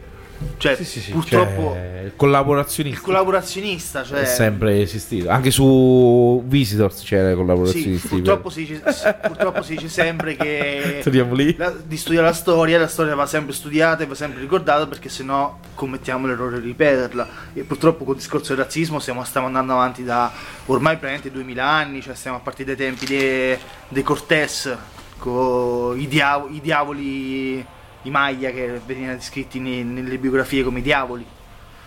Cioè, lì c'è, si è parlato, c'è uno sterminio di una razza, così, buffo. Beh, sì, parti- col razzismo partiamo un po' prima, eh. Sì, anche soltanto gli ebrei non, non- non è che l'hanno fatti fuori a, a- a numeri giganteschi soltanto nella seconda guerra mondiale cioè sicuramente nella seconda guerra mondiale il numero era il più alto mai raggiunto nella storia ma se contiamo i pogrom che, ci- che hanno subito gli ebrei insomma non, non ci basta una ma- eh, non ci bastano due mani non ci bastano neanche due mani e due piedi quindi no, però... questo per esempio nel caso dei- dei- dei- degli ebrei ma, eh, Ma anche, vari, anche nel, vari- caso, nel, nel caso dei neri, cioè l'Africa l'hanno me- mezzo massacrata. Cioè, Sì, le lotte intestine, le lotte tra, tra- tra i colonialisti e il- la situazione africana da adesso, le tribù obiettivamente, locali. non- non- la situazione africana da adesso di divisione e tutto, di Nord Africa, non del Sudafrica, è obiettivamente tutta dovuta al colonialismo. Ma perché quello del Sudafrica? Vabbè, il Sudafrica bene o male è libero e funziona. Chi? Il Sudafrica, Eh, non la parte no, sud no, dell'Africa. il Sudafrica, Il Sudafrica è Sì, libero e funziona. Sì, è libero e funziona tra virgolette perché insomma, Cioè. abbiamo parlato appena adesso di Street 9 Sì, ok. e il Sudafrica il problema è l'apartheid, non è che ce l'ha avuto Mm. No, cioè, no, l'hanno diciamo risolta da poco. Sì, poi Poi risolta è la parola grossa. Sì, esatto. Poi, virgolette, diciamo che adesso, forse con un ulteriore avanzamento sociale e un, eh, economico o quant'altro, forse. E comunque io Però, ripeto, insomma, cioè, il Sudafrica per, è un esempio importante di come il colonialismo abbia dato un me- un'influenza alla situazione. Sì. per me in Italia, questa è la mia opinione, noi ancora, cioè in Italia sta affrontando, inizia ora il problema del razzismo, ma non perché lo stiamo superando, ma perché inizia ora eh, l'Italia a capire che è profondamente razzista. Non è che noi non, non è che eh, eh, eh, sta tornando il razzismo da noi, da noi eh, ci stiamo rendendo conto che noi siamo fortemente razzisti e dobbiamo affro- iniziare a affrontare il problema. Io non so se Perché fino adesso noi non ci abbiamo mai avuto problemi Esatto, di razzismo, ma perché termini- non c'era. In termini strettamente, questo lo butto lì in termini speculativi, non così. Cioè, tu noi, italiani siamo razzisti Non so- con noi italiani. Non so, non, non so sicuro. Eh, per quanto mi riguarda, di poter considerare l'Italia come un realtà- una realtà profondamente razzista. o meglio, assolutamente sì. attualmente sta rispondendo No. in maniera profondamente razzista. Ma no, perché tu no- no- non, non risponde così Però- facilmente se non lo sei. No, è tu, che storicamente non, non- non- è. Cioè, non è. eh, storicamente coerente. Questo lo voglio dire. Cioè, la- l'Italia come razzismo, razzismo. mm, ehm, è, è troppo mista. Troppo Eh, mista, ma non tanto quanto per esempio la Francia, cer- perché poi la Francia Fino a c'ha certo avuto, punto. la Francia ci ha avuto un colonialismo più intenso e quindi di conseguenza ha riportato anche in Noi eravamo misti un con, col- i romani. Con i romani eravamo molto misti. ma anche Ma poi è che non c'è mai stato in realtà uno strato talmente forte di unità nazionale o No, eh, noi ci- siamo comune. mm, abbastanza comunali noi. Comu- esatto, c'è una risposta comunale piuttosto che nazionale. Quindi non c'è, secondo me, abbastanza il concetto del simile forte per separare un diverso. Però no, lascia- però il, il nero comunque adesso perché allora con l'epoca dei romani l'Italia era veramente mista.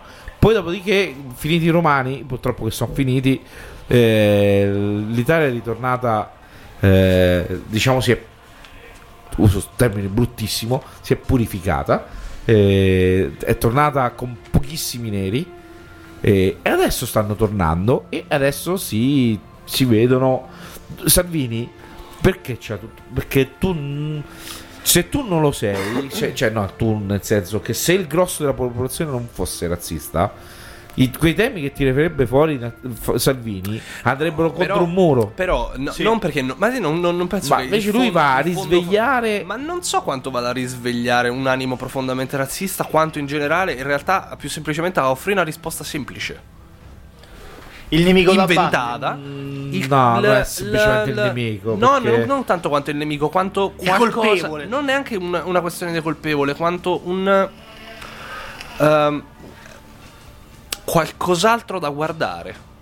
Sì, Guarda qualcos'altro la strategia Salvini è quella, per per carità, non tanto il problema generale che c'è, quanto per non vedere perché c'è un determinato problema. Però, appunto, va a toccare La colpa un- è di una cosa che era un problema che è questo. profondamente radicata nell'italiano.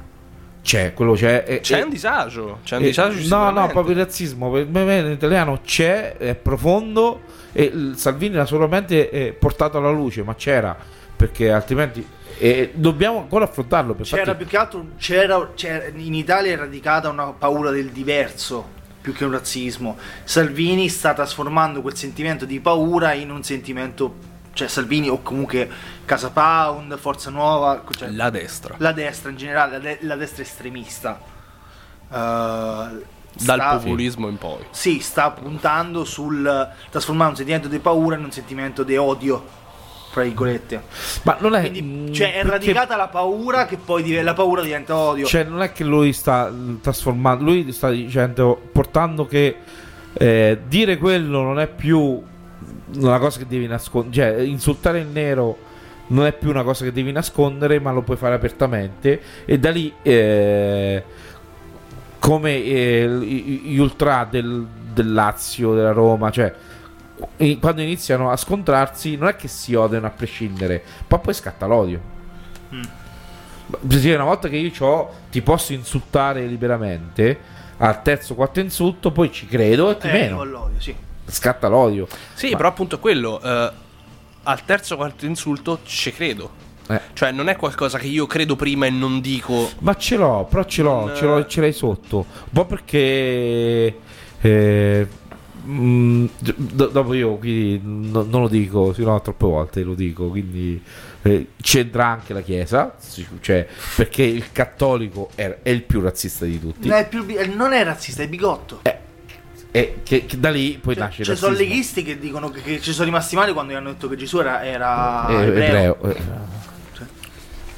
Vabbè, ragazzi, questi non sono i cattolici, però. No, lì è ignoranza. Questo non è cattolicesimo. Lì è ignoranza, è Ma ignoranza perché in pura, Italia pura non e esiste pura. cattolicesimo. Appunto, perché razzismo- trovatemelo un cattolico prima. Il razzismo comunque si genera dall'ignoranza, genera. No, no, ma, da, ma cioè, Anzi, il razzismo si genera dal luogo comune, si genera, poi diventa o- odio- paura, poi diventa odio. Però questa è la Cioè, nostra visione un po' sinistroide del razzismo, eh? Cioè, Mm, non è una questione sinistra, cioè obiettivamente se io prendo due, due bambini dei 14, 12 anni, li prendo già, già abbastanza cresciuti, inizio a dire il nero ubriacone è cattivo, il nero ubriacone è cattivo, quelli per 5 anni cresce in quel modo, il bambino odierà il nero, la bambina avrà paura.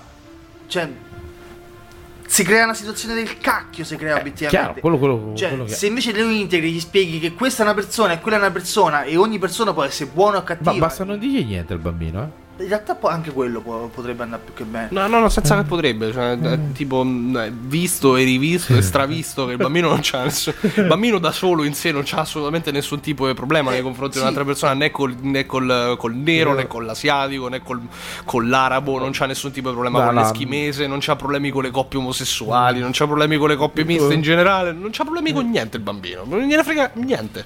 Tipo, ok. Mm, No, no, sì, tendenzialmente la vita del bambino procede secondo la, la- la sua direzione, non ha problemi, non ha E tu che ti fai problemi? capacità di riconoscere un disagio e campa.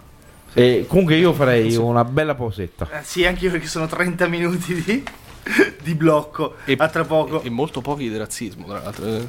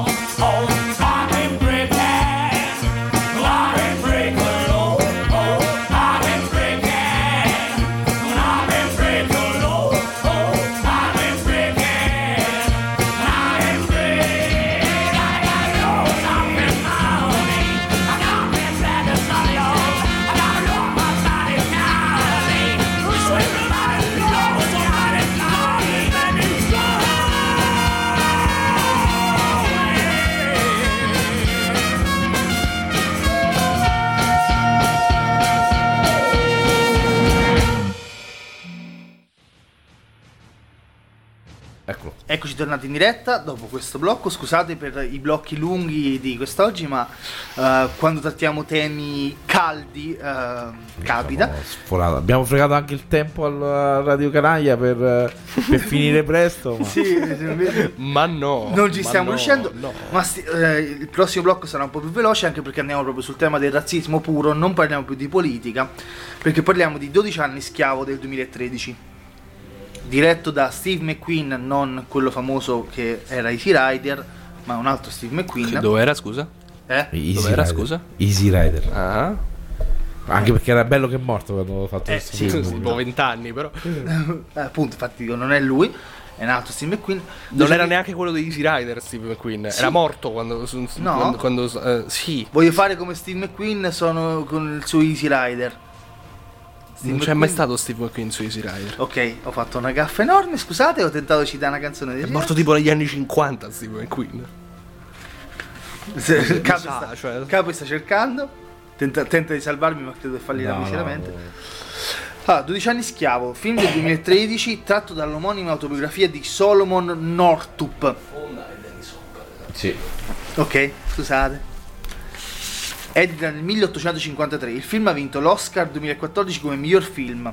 Gli interpreti principali sono uh, Chivel e Ejiofor nel ruolo del protagonista, Michael Fassbender, Benedict Cumberbatch, Paul Dano, Paul Giamatti, Brad Pitt e Lupita Nyong che ha vinto anche l'Oscar come miglior attrice non protagonista.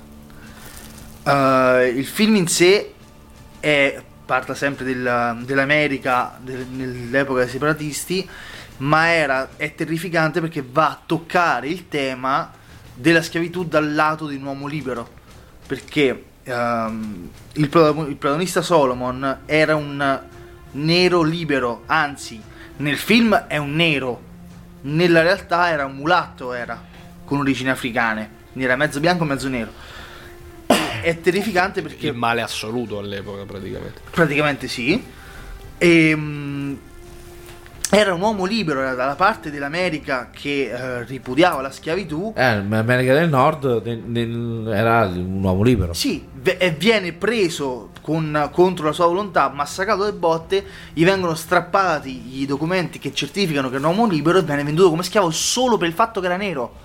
Viene rapito e vabbè, invece c'è la tratta degli schiavi, invece di andare a prendere in, eh, In Africa, in Africa non l'ha preso in prendere America del l'America. Nord. Alla fine È- il viaggio più corto. è terrificante l'idea già in sé e l'idea che a lui ci sono voluti 12 anni per riuscire a uscire fra da questa situazione e ha vissuto tutta la situazione del- dello schiavismo anche perché è stato poi trasportato in nave. Nella nave c'erano altri, ehm, altre persone di colore che erano state prese dall'Africa e c'era il vaiolo quindi molti sono morti di vaiolo. Lui stesso, appena arrivato nella piantagione di cotone, era malato di vaiolo, riesce a guarire, ma valuta tutta la situazione. Viene massacrato le frustate da un padrone che gli piaceva semplicemente frustare la gente.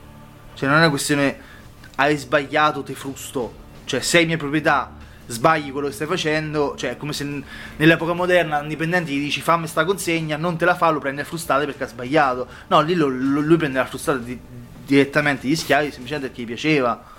Cioè, è un concetto di un sadismo e di un razzismo intrinseco devastante obiettivamente. E in più è devastante l'idea de, cioè la come si dice? La rappresentazione della divisione fra le, le due Americhe, cioè come diceva prima Cap, America del Nord e i sudisti, Amer- America del Sud, do- da una parte mh, esse- cioè, eri un uomo, eri un uomo libero, dall'altra eri visto come obiettivamente un oggetto. Cioè, venivano venduti gli schiavi comunque. Cioè, mh, tu non puoi vendere una persona, tu puoi vendere un, un oggetto, puoi vendere un'opera d'arte, mh, non puoi, ven- non puoi vendere un'automobile, non puoi vendere una persona, non puoi valorizzare la vita di un uomo. Vabbè, non che se lo fossero inventati i confederati del sud, eh? La, la faccenda della compravendita degli schiavi. In che senso? Ma nel senso che non è che fosse un. Eh sì, gli, cioè, i in- romani ci ci sono campati. Esatto, Sì, sé anche non, è era, non era un'anomalia lì, il, il- il discorso c'era sicuramente l'oggettificazione, c'era il discorso, sicuramente il discorso della proprietà, c'era tutto quanto un, un rapporto Sì, però- del genere, ma quantomeno lo schiavo era rapportato eh, per il suo essere schiavo, eh, cioè il, discorso del... È, ehm, sei schiavo perché sei nero. È in quel quello caso che è lì. terrificante. Ma ehm, non. eh, Non c'è, o almeno, non era necessariamente il punto di un'ulteriore connotazione morale, tipo sei nero e quindi te odio. Non necessariamente. No, era, era una. Questo- questo quantomeno. Era una condizione base, cioè nel senso sei nero, sei inferiore, quindi sei schiavo. È terrificante perché. Beh, no, sei inferiore. Non, non- non- Cioè, sei, sei- stato conquistato. sì, sei c'era- atto a fa cioè, questo. sei, sei. Sei conquistato da me. Cioè, ti ho conquistato, co- Sì, conquistato come, come tu l'Africa non l'hai conquistata. Cioè, il discorso è, su cui forse andavamo in un terreno mita- minato. I romani, gli schiavi dei romani, era o traditori della patria o popolazioni sconfitte. Popolazioni sconfitte in guerre. Non che tu arrivi con la nave, gli dai due cenci e, e in crocifisso e poi te, e te ne porti via a, a camionate. Cioè, non so se mi hai capito. Sì, cioè, ho capito, È- erano comprati. È però- terrificante. Cioè, è, ni- è ni- è un'idea. Cioè, era un popolo che obiettivamente non aveva mai incontrato l'uomo bianco. E l'uomo bianco l'ha riempito di malattie. Massacrando, cioè facendo morire per un sacco di persone, cosa che era successa anche all'epoca con Cortés. Cioè, perché tanto non c'erano gli anticorpi per le malattie che avevamo noi. Il vaiolo, tra l'altro, il vaiolo non c'era in Africa, ce l'abbiamo portato noi. Mm, e, e te non solo li ammali, li distruggi, distruggi la cultura, ma tenti di inculcargli A il cristianesimo per E forza. l'hai evangelizzati. Sì, no, devi sto cazzo. Cioè, scusatemi la terminologia. Cioè, tu arrivi là e tenti di far padrone in casa che non è tua e in più ti porti via tutti gli uomini forti e ti porti via anche le donne e gli dai anche una bombatina. Quindi non sei razzista, sei proprio stronzo. Ah, hai esportato la democrazia. No, non sei funziona così? stronzo. Cioè, quello lo fa l'America quando gli serve il petrolio. Un po' Infatti è questo il discorso di quel tipo di razzismo lì. È che Eh. poi sono stati molti casi del. Ehm, I padroni che si accoppiavano con, Sì. con le schiave comprate. Cioè, Quindi lì neanche- non quel- sei razzista. Ma no, per questo ti dico, lì, allora, nel caso dei confederati del sud, il razzismo che c'era si sviluppava totalmente nella forma dello schiavismo. Sì, sì, sì. Sì, non infatti c'era è- tanto la lì- questione dell'odio razziale, nel senso sei inferiore a me, mi fai schifo, te odio, non Ah. voglio averci niente a che fare con te, voglio il tuo sterminio, perché altrimenti avremmo- avrebbero comprato tutti quanti gli schiavi, messi alla, messi alla barra e fucilati tutti quanti, Sì. sarebbe No, no, durato era- 10 minuti. Non era quello lì, lì eh. era la questione strettamente di proprietà. Ora, Serviva vabbè, nell'ambito, forza lavoro docile, nell'ambito, serviva. nell'ambito politico strettamente Era del- considerato bestiame. del- nero, dell'epoca, esatto, era- lì era la, for- la, Venivano anche marchiati a fuoco. la forza economica del sud de- de- de- degli stati sudisti era gli schiavi. Sì, Era sì. la, la forza economica totale, la quasi totale forza economica. C'è stato nello scontro fra America del Sud, fra sudisti e nordisti, c'era i nordisti che usavano, cioè non usava, che accettavano eh, le persone di colore ne- all'interno del, ehm, dell'esercito e i sudisti che invece facevano, ehm, come si dice, compartimenti, reggimenti interi di persone di colore per usarli come scudo umano.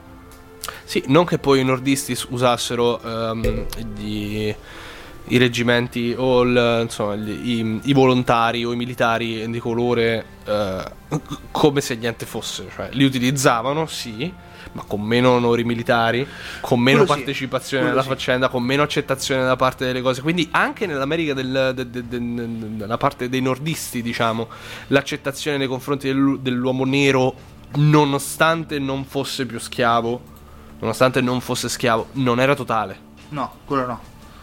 E non era scontata. Però era più... E non è stata scontata fino agli anni 50. Non Quello è stata scontata per cent'anni da quel punto lì. Te non dici è nere, dici. Eh, Non è stata scontata fino a che non hanno più o meno ottenuto tutti gli stessi diritti, almeno sul discorso sulla carta. Poi tuttora, insomma, c'è Black Lives Matter, quant'era due o tre anni fa che Tre era la, fa. la questione, insomma, ricorda che ancora tutto sommato, così scontata l'uguaglianza lì mm, non è. Quello no. Però purtroppo l'America è uno stato talmente grosso che obiettivamente ha delle situazioni che noi neanche ci immaginiamo. Cioè basta che pensi, restando in, ambi- in ambito cinematografico, basta che pensi a Harlem, non quella in Olanda, ma quella a New York, che c'è sta il- su mm, no, Arma Letale, su mm, film con Bruce Willis. Die Hard. Die Hard, eh, scusate c'è sempre un'arma di mezzo. Eh, c'è un letale di mezzo sempre. Su Sì, sì, sarebbe, è, il, è il quarto quinto di arma letale. quando, quando lui viene messo mh, viene messo mh, nudo col cartello Sì, sì, N eh. di merda dentro Harlem e quella scena è stata girata veramente dentro Harlem perché comunque Die Hard è abbastanza vecchiotto come film e la, la produzione della- della- del film ha dovuto assoldare tipo non si sa quante guardie del corpo e, e gente eh, perché girare quella scena di Harlem che è un quartiere a a maggioranza eh, africana lì Bruce Willis non usciva vivo obiettivamente cioè l'America c'ha una situazione di ghettizzazione che tuttora non è proprio risolta No, no, No, per no. niente. Per niente proprio. però se ci pensi chi è che non risolve questa situazione spesso c'è la bandiera dei sudisti dentro, dentro casa cioè Non- Però loro lo stanno affrontando questo problema. Noi ancora provando. dobbiamo iniziare a affrontarlo. noi non ce l'abbiamo mai avuto questo problema Appunto, noi sta nascendo adesso. Obiettivamente- Gli Stati Uniti ci stanno mettendo 50 anni ad affrontare questo problema, a risolverlo. senza, fa- Noi stiamo iniziando adesso. senza far nomi adesso parliamo un attimo di situazione reale attuale Fabriano, io ormai sto qui da, da 30 anni, io ero il primo semi-straniero col nome straniero. Eh, persone che conosciamo senza far nomi, ripeto, era il primo uomo di colore che stava qui a Fabriano, la prima famiglia di colore.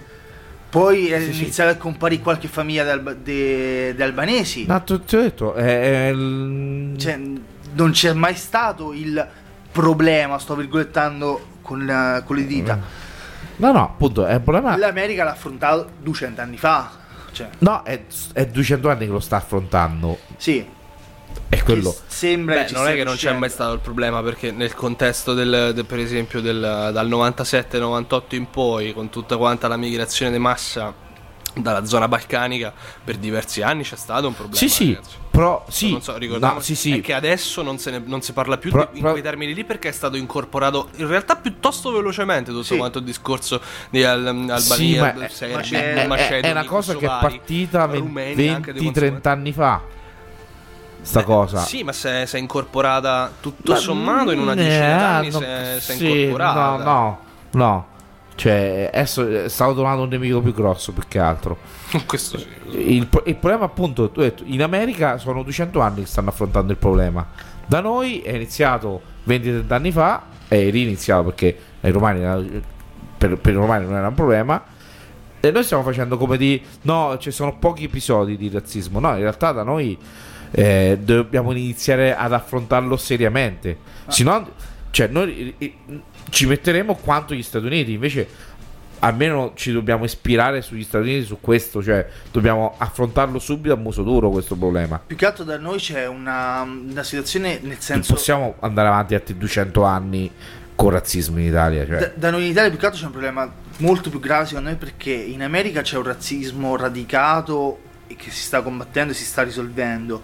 In Italia noi siamo convinti di non essere razzisti. C'è stata una frase detta a Balotelli, io, l'ho sen- io ho sentito dei Cioè, però siamo nella fase della negazione. svari- Sì, io ho sentito dei cose in svariati bar. Come il- le, le persone abusate. Adesso hanno- siamo nella negazione. hanno, hanno um, criticato Pallotelli che farà parte, non farà parte della nazionale italiana perché è un coglione obiettivamente, ma mm, quello è. non è perché, perché, tan- perché è un coglione lui, non sì, è perché... no, no, perché è un coglione lui. Però, tanta- però gli è stato fatto come mm, appunto tu non sarai mai italiano. E io nei bar della nostra piccola città ho sentito di spesso e volentieri quando è uscito il caso, ma infatti non sarà mai italiano, è nero, come fa a essere italiano? Mi sono sentito tirato in causa come una bestia. Cioè, Eh, te- ma che cazzo te- stai a dire? eh, Tesse rosso. Eh, Sì. Cioè, è nato italiano, c'ha nome italiano, parla italiano, cittadinanza italiana, ha giocato diritto di nazionale, non sarai mai italiano. È nato a Palermo, cacchio. È cresciuto a Palermo. È italiano. eh, lo so, c'è, c'è Cioè- certa gente che parla più romano dei romani, ma non è considerata ra- italiana. Cioè, c'è stata, c'era un video che ho visto un po' di giorni fa che è stato girato all'Università di Bologna che fa vedere tutti quanti vari, vari immigrati di seconda generazione che parlano italiano perfettamente che tipo iniziano a dire che qual è il tuo piatto preferito, eh, qual è il tuo piatto infatti in preferito, America fare lo cose. Ius Soli c'è, in Italia no. In Italia no. E c'è sta, e c'è sta Perché fine... loro sono 200 anni che combattono contro questa cosa, noi sono... Siamo ancora nella fase di negazione, questa cosa ancora non esiste. per mettere in, in- a disagio queste persone inizia a fare fammi una faccia da pakistano, fammi una faccia da cinese, fammi una faccia da, da africano. Effettivamente loro se guarda intorno dice che faccia devo fare. So, itali- cioè, so italiano, parlo italiano, parlo romano, ho il dialetto, non mi devi rompere. Vabbè. Su quello andiamo avanti. Vi, vi- ri- ri- ritiro le fila, oggi solo faccio il, il moderatore invece che... Torniamo in, in Europa, andiamo in Francia con un film del 2014. Questo non commedia. Non sposate le mie figlie. No, Questo ammetto di non averlo visto. Film stupendo. Ne stavamo parlando prima nella pausa con Giacomo che la Francia ha un problema di razzismo un po' meno ehm, grave di quello che abbiamo in Italia e di quello che c'è in America perché loro sono integrati da anni con eh, le altre comunità. E è bellissimo perché c'è, praticamente parla di questa famiglia borghese francese con quattro figlie. Tre delle quali sono già sposate, una con un musulmano figlio algerini, una con un ateo figlio di cinesi e una con un ebreo figlio di israeliani. E c'è la quarta figlia che si deve, deve sposare. E mh, prima ti presenta questa situazione che obiettivamente c'è eh, spesso un punzecchiamento, soprattutto tra il musulmano e, mh, e l'ebreo, perché comunque c'è sempre la situazione purtroppo palestinese israeliana che non è proprio divertente. Ehm, c'è il, ti fanno vedere il problema del Natale, cioè, perché comunque loro sono una famiglia francese classica, fanno Natale, quindi tipo, ne so, il giorno prima fanno vigilia, il giorno di Natale si mangiano i piatti tipici, e, e, tipo il musulmano non mangia il maiale, quindi niente zampone, non mi ricordo se era lo zampone o una cosa simile comunque, era tipo un maialino, eh. C'è questa situazione e quindi sta tipica famiglia tenta di risolverla, cioè non di risolverla, ten- puntano le loro ultime speranze sulla quarta figlia.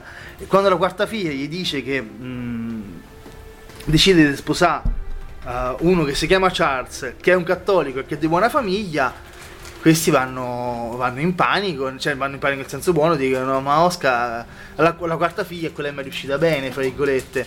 Il problema è che si sono dimenticati di che Charles è ivoriano, quindi è decolore. E è bello perché eh, dopo vado sullo spoiler, il film è abbastanza recente, quindi la seconda parte che ho preso dei punti non la dico, ma è bellissimo perché c'è tutta la situazione comunque la Francia ha avuto dei problemi di colonialismo abbastanza pesanti in Africa, quindi c'è t- tipo la famiglia di uno che vuole che paga la famiglia dell'altro, ci sono delle incomprensioni a livello... mm, me fa ri- è un bel film, fa ridere, è una commedia, è rilassante, ma fa anche riflettere. Cioè, è bello come eh, la famiglia borghese fa la bigotta te- facendo finta di accettare le altre culture, le altre culture che si sentono, eh, fra virgolette, prese in causa, eh, si sentono oltraggiate da un finto, finto razzismo, riescono a essere addirittura razzisti fra di loro.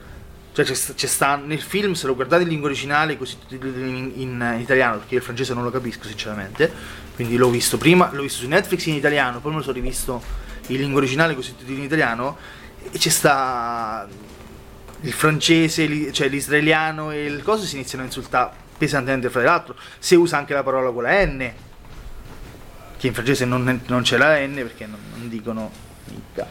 Però... mm, Vabbè, è negro, si può dire, eh? cioè, in realtà è il indicativo di, di una etnia, è...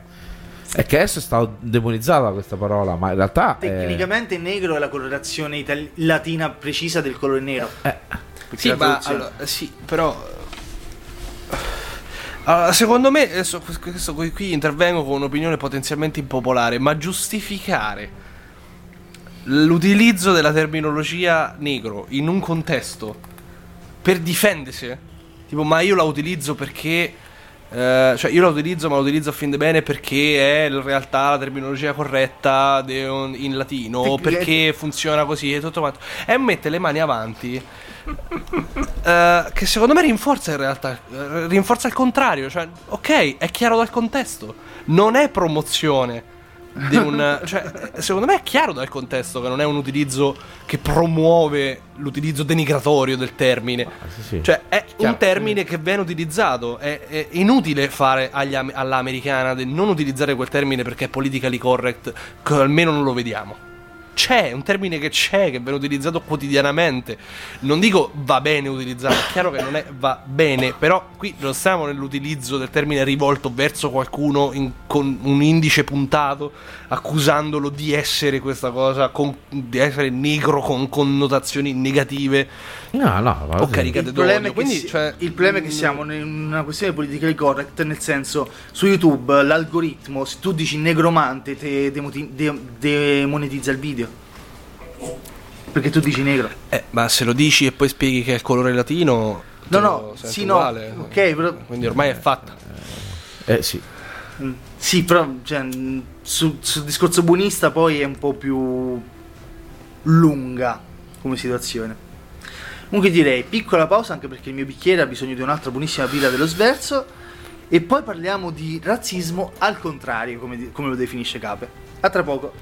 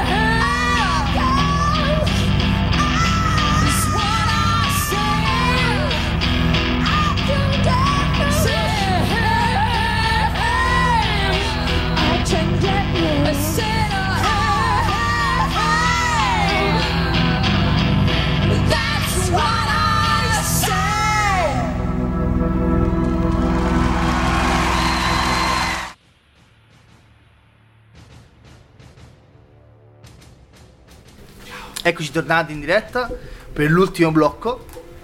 Qui saremo molto brevi, Anche perché sennò ci chiudono dentro. anche perché ci stanno palesemente per chiudere dentro, perché vi ricordiamo che Radio Sverso è situato all'interno della biblioteca Lo Sverso di Fabriano in via Balbo numero 59. Bravissimo Cape.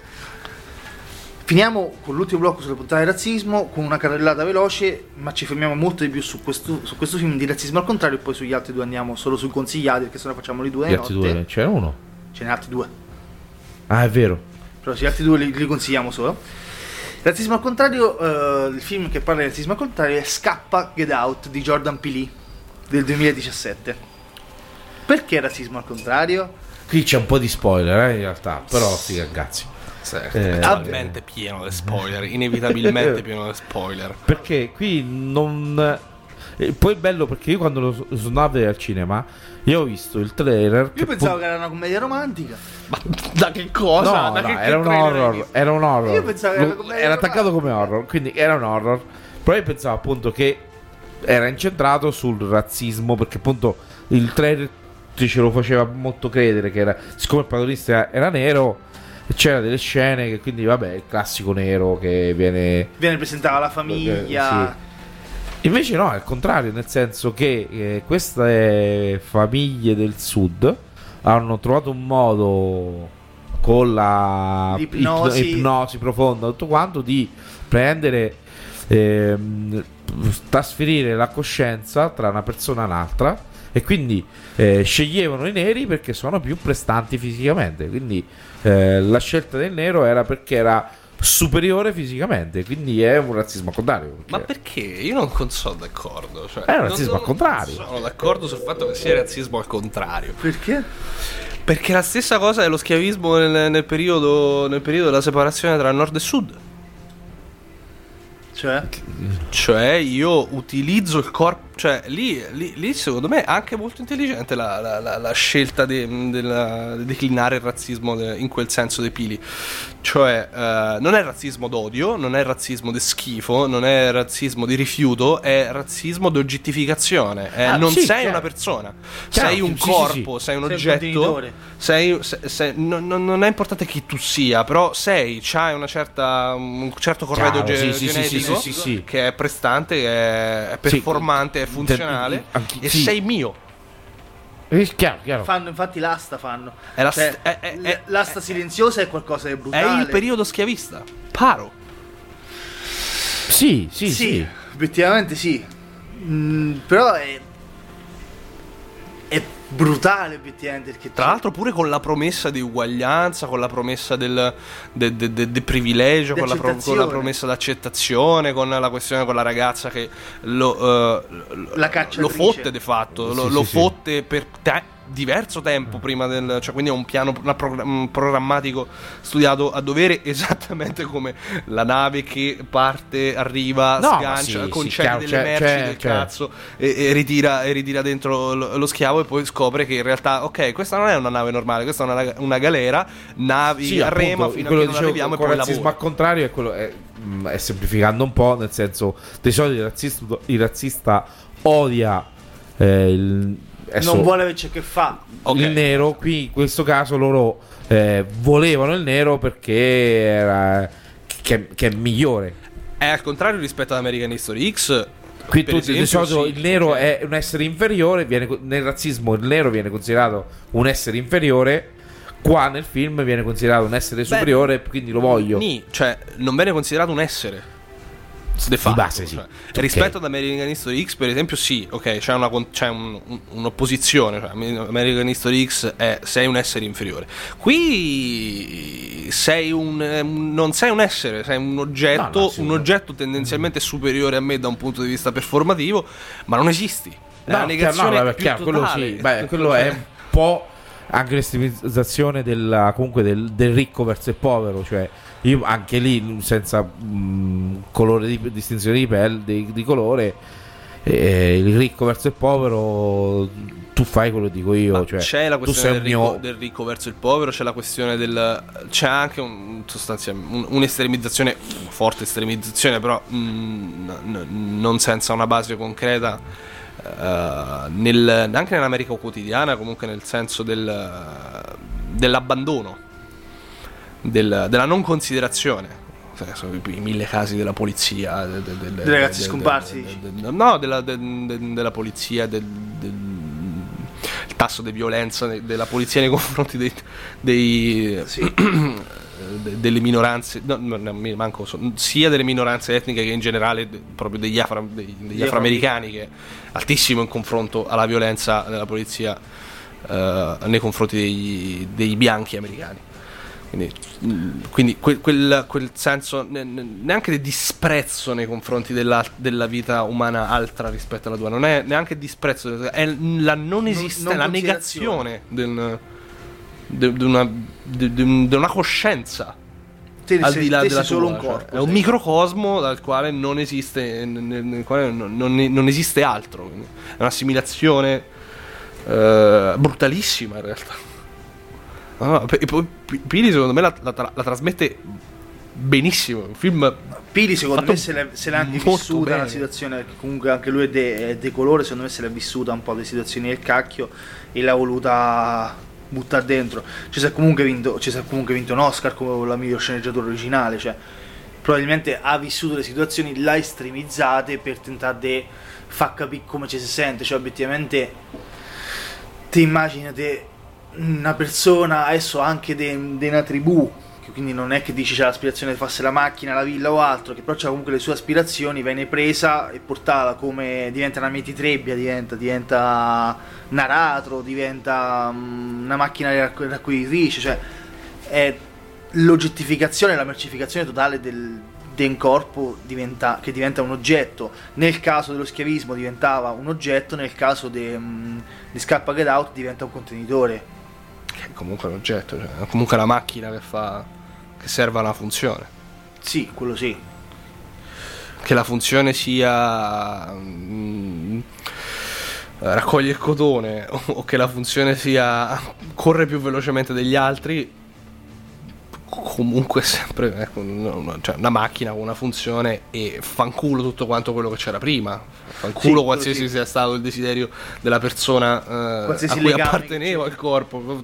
Fanculo tutto. Fanculo tutto tranne quello che voglio io. Io voglio il corpo il resto lo posso buttare via.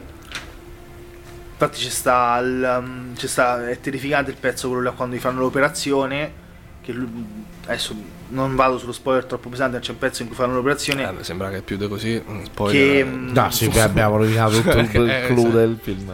che quando Esatto. dice eh, tanto quando ti apro la testa il tuo cervello lo butto via c'era tipo un, Sì, sì. un coso c'era un contenitore dove avrebbe buttato il cervello perché poi ci avrebbe trapiantato quello del riccone di turno che si è vinto l'asta che lì era che poi lì era un riccone Ma che in realtà poi non c'era un'operazione vera e ci propria. sarebbe eh. stata un'operazione sì sì No. A- al, al bianco già gli aveva aperto il cervello se ti ricordi Io non lo so, questa, questa, questa parte qui adesso non, non, non Non me la ricordo. ma mi pare no perché c'era l'altro quello lì che comunque avevano degli sprazzi ancora della mentalità sì vecchia. però al bianco gli aveva già aperto il coso che gli toglieva un pezzo di cervello per sostituirlo gli lasciava quello motorio gli lasciava Ah, beh, forse sì. Boh, non me lo ricordo. Cioè, questa cosa no, mi è sfuggita un attimino. No, comunque, cioè, Pilier ci è andato anche con As, ci è andato su un discorso semi-razzista, quello che viene considerato il sequel spirita- spirituale di Mhm. Get Out, che c'era il sottomondo, c'era. Che anche lì il sottomondo era quelli... Hanno fatto anche il seguito di Get Out che non l'ho visto purtroppo. As, dico. Eh. Non è, non è- in realtà non è il seguito perché non, non c'entra... No, cioè perché niente. in realtà la cosa del Get Out dovrebbe essere una trilogia. Però c'è il, La- c'è il il sottomondo mondo. che era sto sottomondo di gente che, era stata creata, bla bla bla. Asso è un po' più complicato però. eh. Sì. Secondo me. As è molto Becca, più becca complicato. più, becca più è, più, è più sfumato. Cioè, As- becca più questioni. As becca, becca anche la questione sociologica proprio della mm, i poveri o gli abbandonati. Sì. Le persone che non hanno voce. È più generico, più, gene- più generalista. Sì, tra, tra scappa eh, Get Out è, è molto più mm, sul razzismo obiettivamente. Secondo me sì. Sì. Secondo me non ci stanno. Non, non, non, non, eh, E è anche girato da Dio. non ci stanno motivi per pensare che non sia così. E anche- E è un bel film. No, è è un bel girato film. da Dio eh, proprio. Sì, è un bel film. A parte è una bella, un po' di freschezza nell'ambito horror, puramente Sì, cinematograficamente parlando. È- una, una voce un po' nuova, un po' beh, sì, non è il classico horror che, che è su Splatter. No, che è- esatto, c'è un po' sto ritorno all'horror allegorico, significativo, simbolico che tutto sommato eh, sta rialzando un pochino il livello. Beh, anche perché effettivamente adesso se volevamo continuare con lo splatter, con gli effetti grafici adesso potremmo fare tutto, quindi effettivamente... non- Mentre il film successivo, che constatiamo Il film successivo è Green Book, se andiamo a dormire all'alba. che è, fin tro- che è fin troppo recente, quindi ne parlerò pochissimo, ma lo consiglio Dell'anno perché... s- due anni fa. No, l'anno scorso. l'anno scorso, perché Viggo Mortensen fa lo stereotipo italia- dell'italiano mafioso più bello. non mafioso, però l'italiano butta fuori.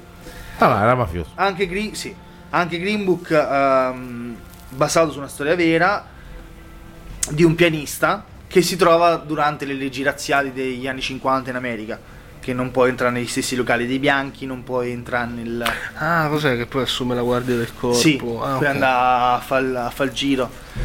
È stupendo perché obiettivamente tutto, parla tutto quanto il film, del senza fare troppi spoiler, del dualismo di sto pianista che obiettivamente suona perché gli piace suonare e intrattiene i bianchi, ma non potrà mai essere accettato dai bianchi, ma ormai è troppo superiore a- ai neri, quindi non potrà mai far parte di nessuno dei due mondi. Cioè, Infatti, anche perché lui in realtà fa amante dei tre mondi, perché è anche omosessuale Sì. in più. Quindi... Giusto per fare un po' di spoiler. giusto per fare un filino di spoiler. C'è, adesso visto che stiamo parlando da questo punto di spoiler, c'è un, pezzo terrificante che torna, torniamo sul discorso dell'ogge- dell'oggettificazione, che c'è lui che deve suonare quella sera in un ristorante e si siede lì come semplice cliente per mangiare e lui non può mangiare, perché quello è un ristorante solo per bianchi. Quindi può suonare per intrattenerli, ma non può mangiare con loro. Quindi sei un oggetto, sei uno stereo, praticamente. Sì, di fatto. Cioè, Sar torna su quel discorso, Sar torna. Sì, sì, ma infatti è...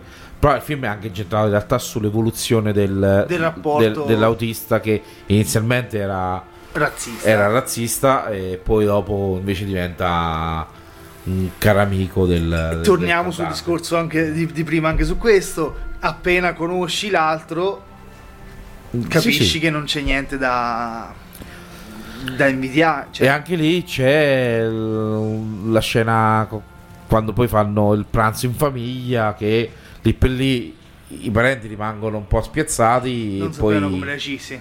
poi lui dice no guarda lui è un mio amico e allora tutti si rilassano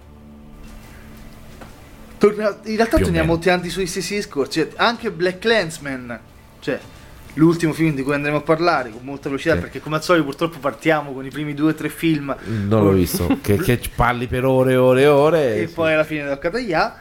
Però Black Clansman del 2018 di Spike Lee, tratto anche questo da una storia vera, è un, l'adattamento cinematografico eh, del libro scritto all'ex poliziotto, che è il primo poliziotto di colore degli anni 70. Primo poliziotto di colore negli anni 70. Gli anni 70 non è 150 anni fa, gli anni 70 è 40 anni fa. Beh, no, aspetta, Sono siamo 50 anni, sicuri che però. 59 il anni fa. primo poliziotto di colore? primo poliziotto di colore negli anni 70 della cittadina di cui fa parte. Ah, di quella cittadina, di no, americano, no, perché no, cioè, di quella i poliziotti americani stanno almeno dal primo, da- dagli inizi del secolo, No, no, di, almeno, que- ok. di quella cittadina lì. di Ah, ok. Colorado Springs. sì però cioè comunque Non eh, è un gioco il primo, cioè che poi se ci in realtà pensi l'America è molto più razzista nelle pic- nei piccoli centri che, nel, che nelle grandi ne- città. nelle grandi città. Sì.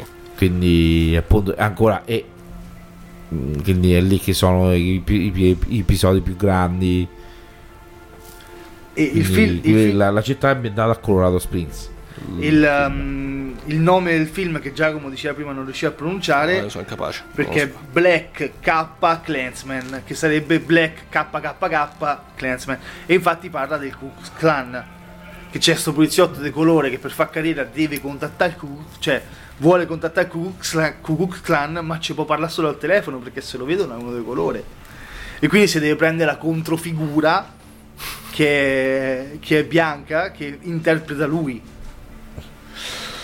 Quindi è una commedia di base. Mm, No, c'ha dei lati. c'ha dei lati c'ha dei comici, lati sì. comici, però sì, effettivamente c'ha, c'ha- quell'aspetto comico sul. Sì, ma sul, su, su questo sul personaggio del. mm, sul personaggio del detective di colore che si chiama? Beh, non sa, è proprio lui il. sì, sì, è proprio, è proprio lui. Ron, Ron, Stel- Stelworth. Ron Stelworth. eh, È, è- è comico nel, nel modo sardonico in cui tu vedi questo poliziotto di colore detective, quindi non in divisa, quindi vestito abiti civili In realtà con, con la sua afro prima di diventare- che, prima che parla al diventare- telefono sornione e, e- e così da, da bere a, a rotta di collo a quelli del Ku Klux Klan che sono entusiasti di sentire uno che la pensa assolutamente come, Come loro. come come loro, anzi più di loro, è ferventissimo e quindi c'è tutta quanta questa, questa missione di copertura di fatto che diven- diventa una diventa un'operazione di copertura su mh, Vasta seria di, una, una- un'importante scala viene mh, Viene autorizzata tra l'altro eh, e s- tra virgolette spronata. Cioè comunque viene abbast- cioè, abbastanza riconosciuta anche da- da- da- da- dai vertici della Sì, polizia perché- locale quantomeno. Perché lui comunque voleva dimo- doveva dimostrare chi era perché all'inizio quando si scrive in polizia viene trattato male, cioè diventa mm, fa il lavoro d'ufficio quando invece riesce a superare l'esame da detective vuole dimostrare Esatto. di essere qualcuno e obiettivamente e, per e cominciano, persona e cominciano ad andare dietro a, a- a una figura una figura importante adesso non mi ricordo benissimo chi era, Era- Cioè, non era face- propriamente un politico No, ma- eh, faceva spaccio e cose varie.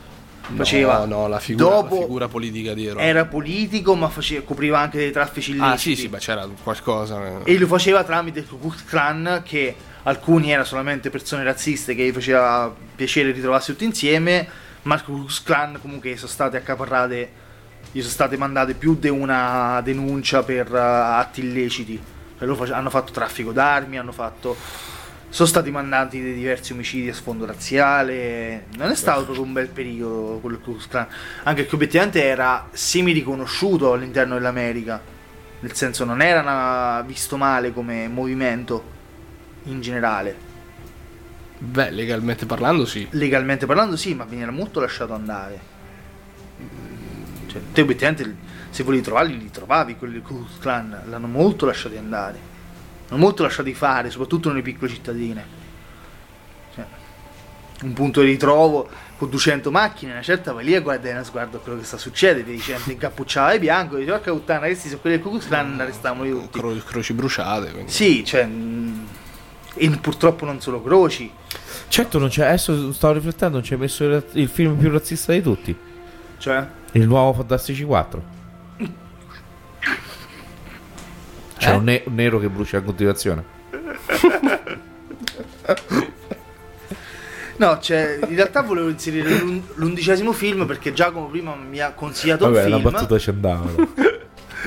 Giacomo prima mi ha consigliato un film e vorrei che chiudesse la puntata con questo film che mi hai consigliato di sotto che mi andrò a recuperare. No, scusa, apro una piccola parentesi, la butto lì così eh, la- la- e, la, e la chiudo immediatamente, però è fortemente legato al discorso del- de- della torcia umana dei Fantastici 4. Questa questione delle quote di rappresentanza dei colori asiatici e di qualsiasi altra È la cosa più etnica, razzista è la che c'è è stata. assolutamente la risposta sbagliata al problema del razzismo. Rose su Star Wars.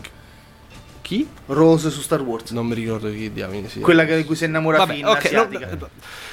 qu- questa Cioè, necessità almeno usa è- quella fignocca, non quella brutta asiatica, assolutamente cazzo. la risposta sbagliata al problema del razzismo. Ok, chiusa, Sì. chiusa la parentesi, Sì, questi sì, sono i miei due assolutamente sì. centesimi sulla Anzi, è più razzista del razzismo. Sì, secondo me molto. sì, però, È come le quote rosa, in realtà. però chiudo la questione Sì, qui. sì. e il, sì, il film, quello che, mm, eh, di cui accennava Alex, eh, che accennavo io eh, prima fuori onda, è un film in realtà molto recente perché è stato presentato in eh, anteprima mondiale a Venezia del 2019 di Ma quest'anno. è uscito al cinema? Dove qua? Eh. Ah, ok. No, no, no, Eh, no, no, non qua quantomeno, non, non ai grandi circuiti, non so se in qualche sala è stato, è stato mandato o altro, non- sinceramente o, de- o dovrà essere, essere mandato, non c'ho la minima idea eh, della questione. Comunque è uscito a Venezia, mm, ehm, prima a Venezia la gente è uscita dalla sala, 20 dopo, qualcuno è uscito dalla sala dopo eh, 20 minuti circa, scandalizzati, è un film che tratta non soltanto del razzismo, tratta anche del rapporto del- del- del- dell'odio, diciamo, del- dell'odio contro le donne, quindi c'ha uno sfondo femminile, ma c'ha anche un uno sfondo eh, razzista. Siamo nell'Australia del periodo coloniale, siamo nell'Ottocento, prima metà, mi sembra, dell'Ottocento. Eh, il film si chiama Nightingale, The Nightingale di Jennifer Kent, che è quella, la regista di Babadook. E mm, vabbè, in soldoni la storia sostanzialmente potrebbe essere un road barra revenge movie, mettiamola così. In questa Australia del, del, mm, del primo Ottocento. eh, e dove è mostrato con incredibile forza, con realismo, con, eh, la- la- con crudezza anche, il rapporto del razzismo inglese nei confronti delle popolazioni aborigene o anche per esempio la protagonista è irlandese e comunque subisce sia l'odio femminile che l'odio per l'irlandese.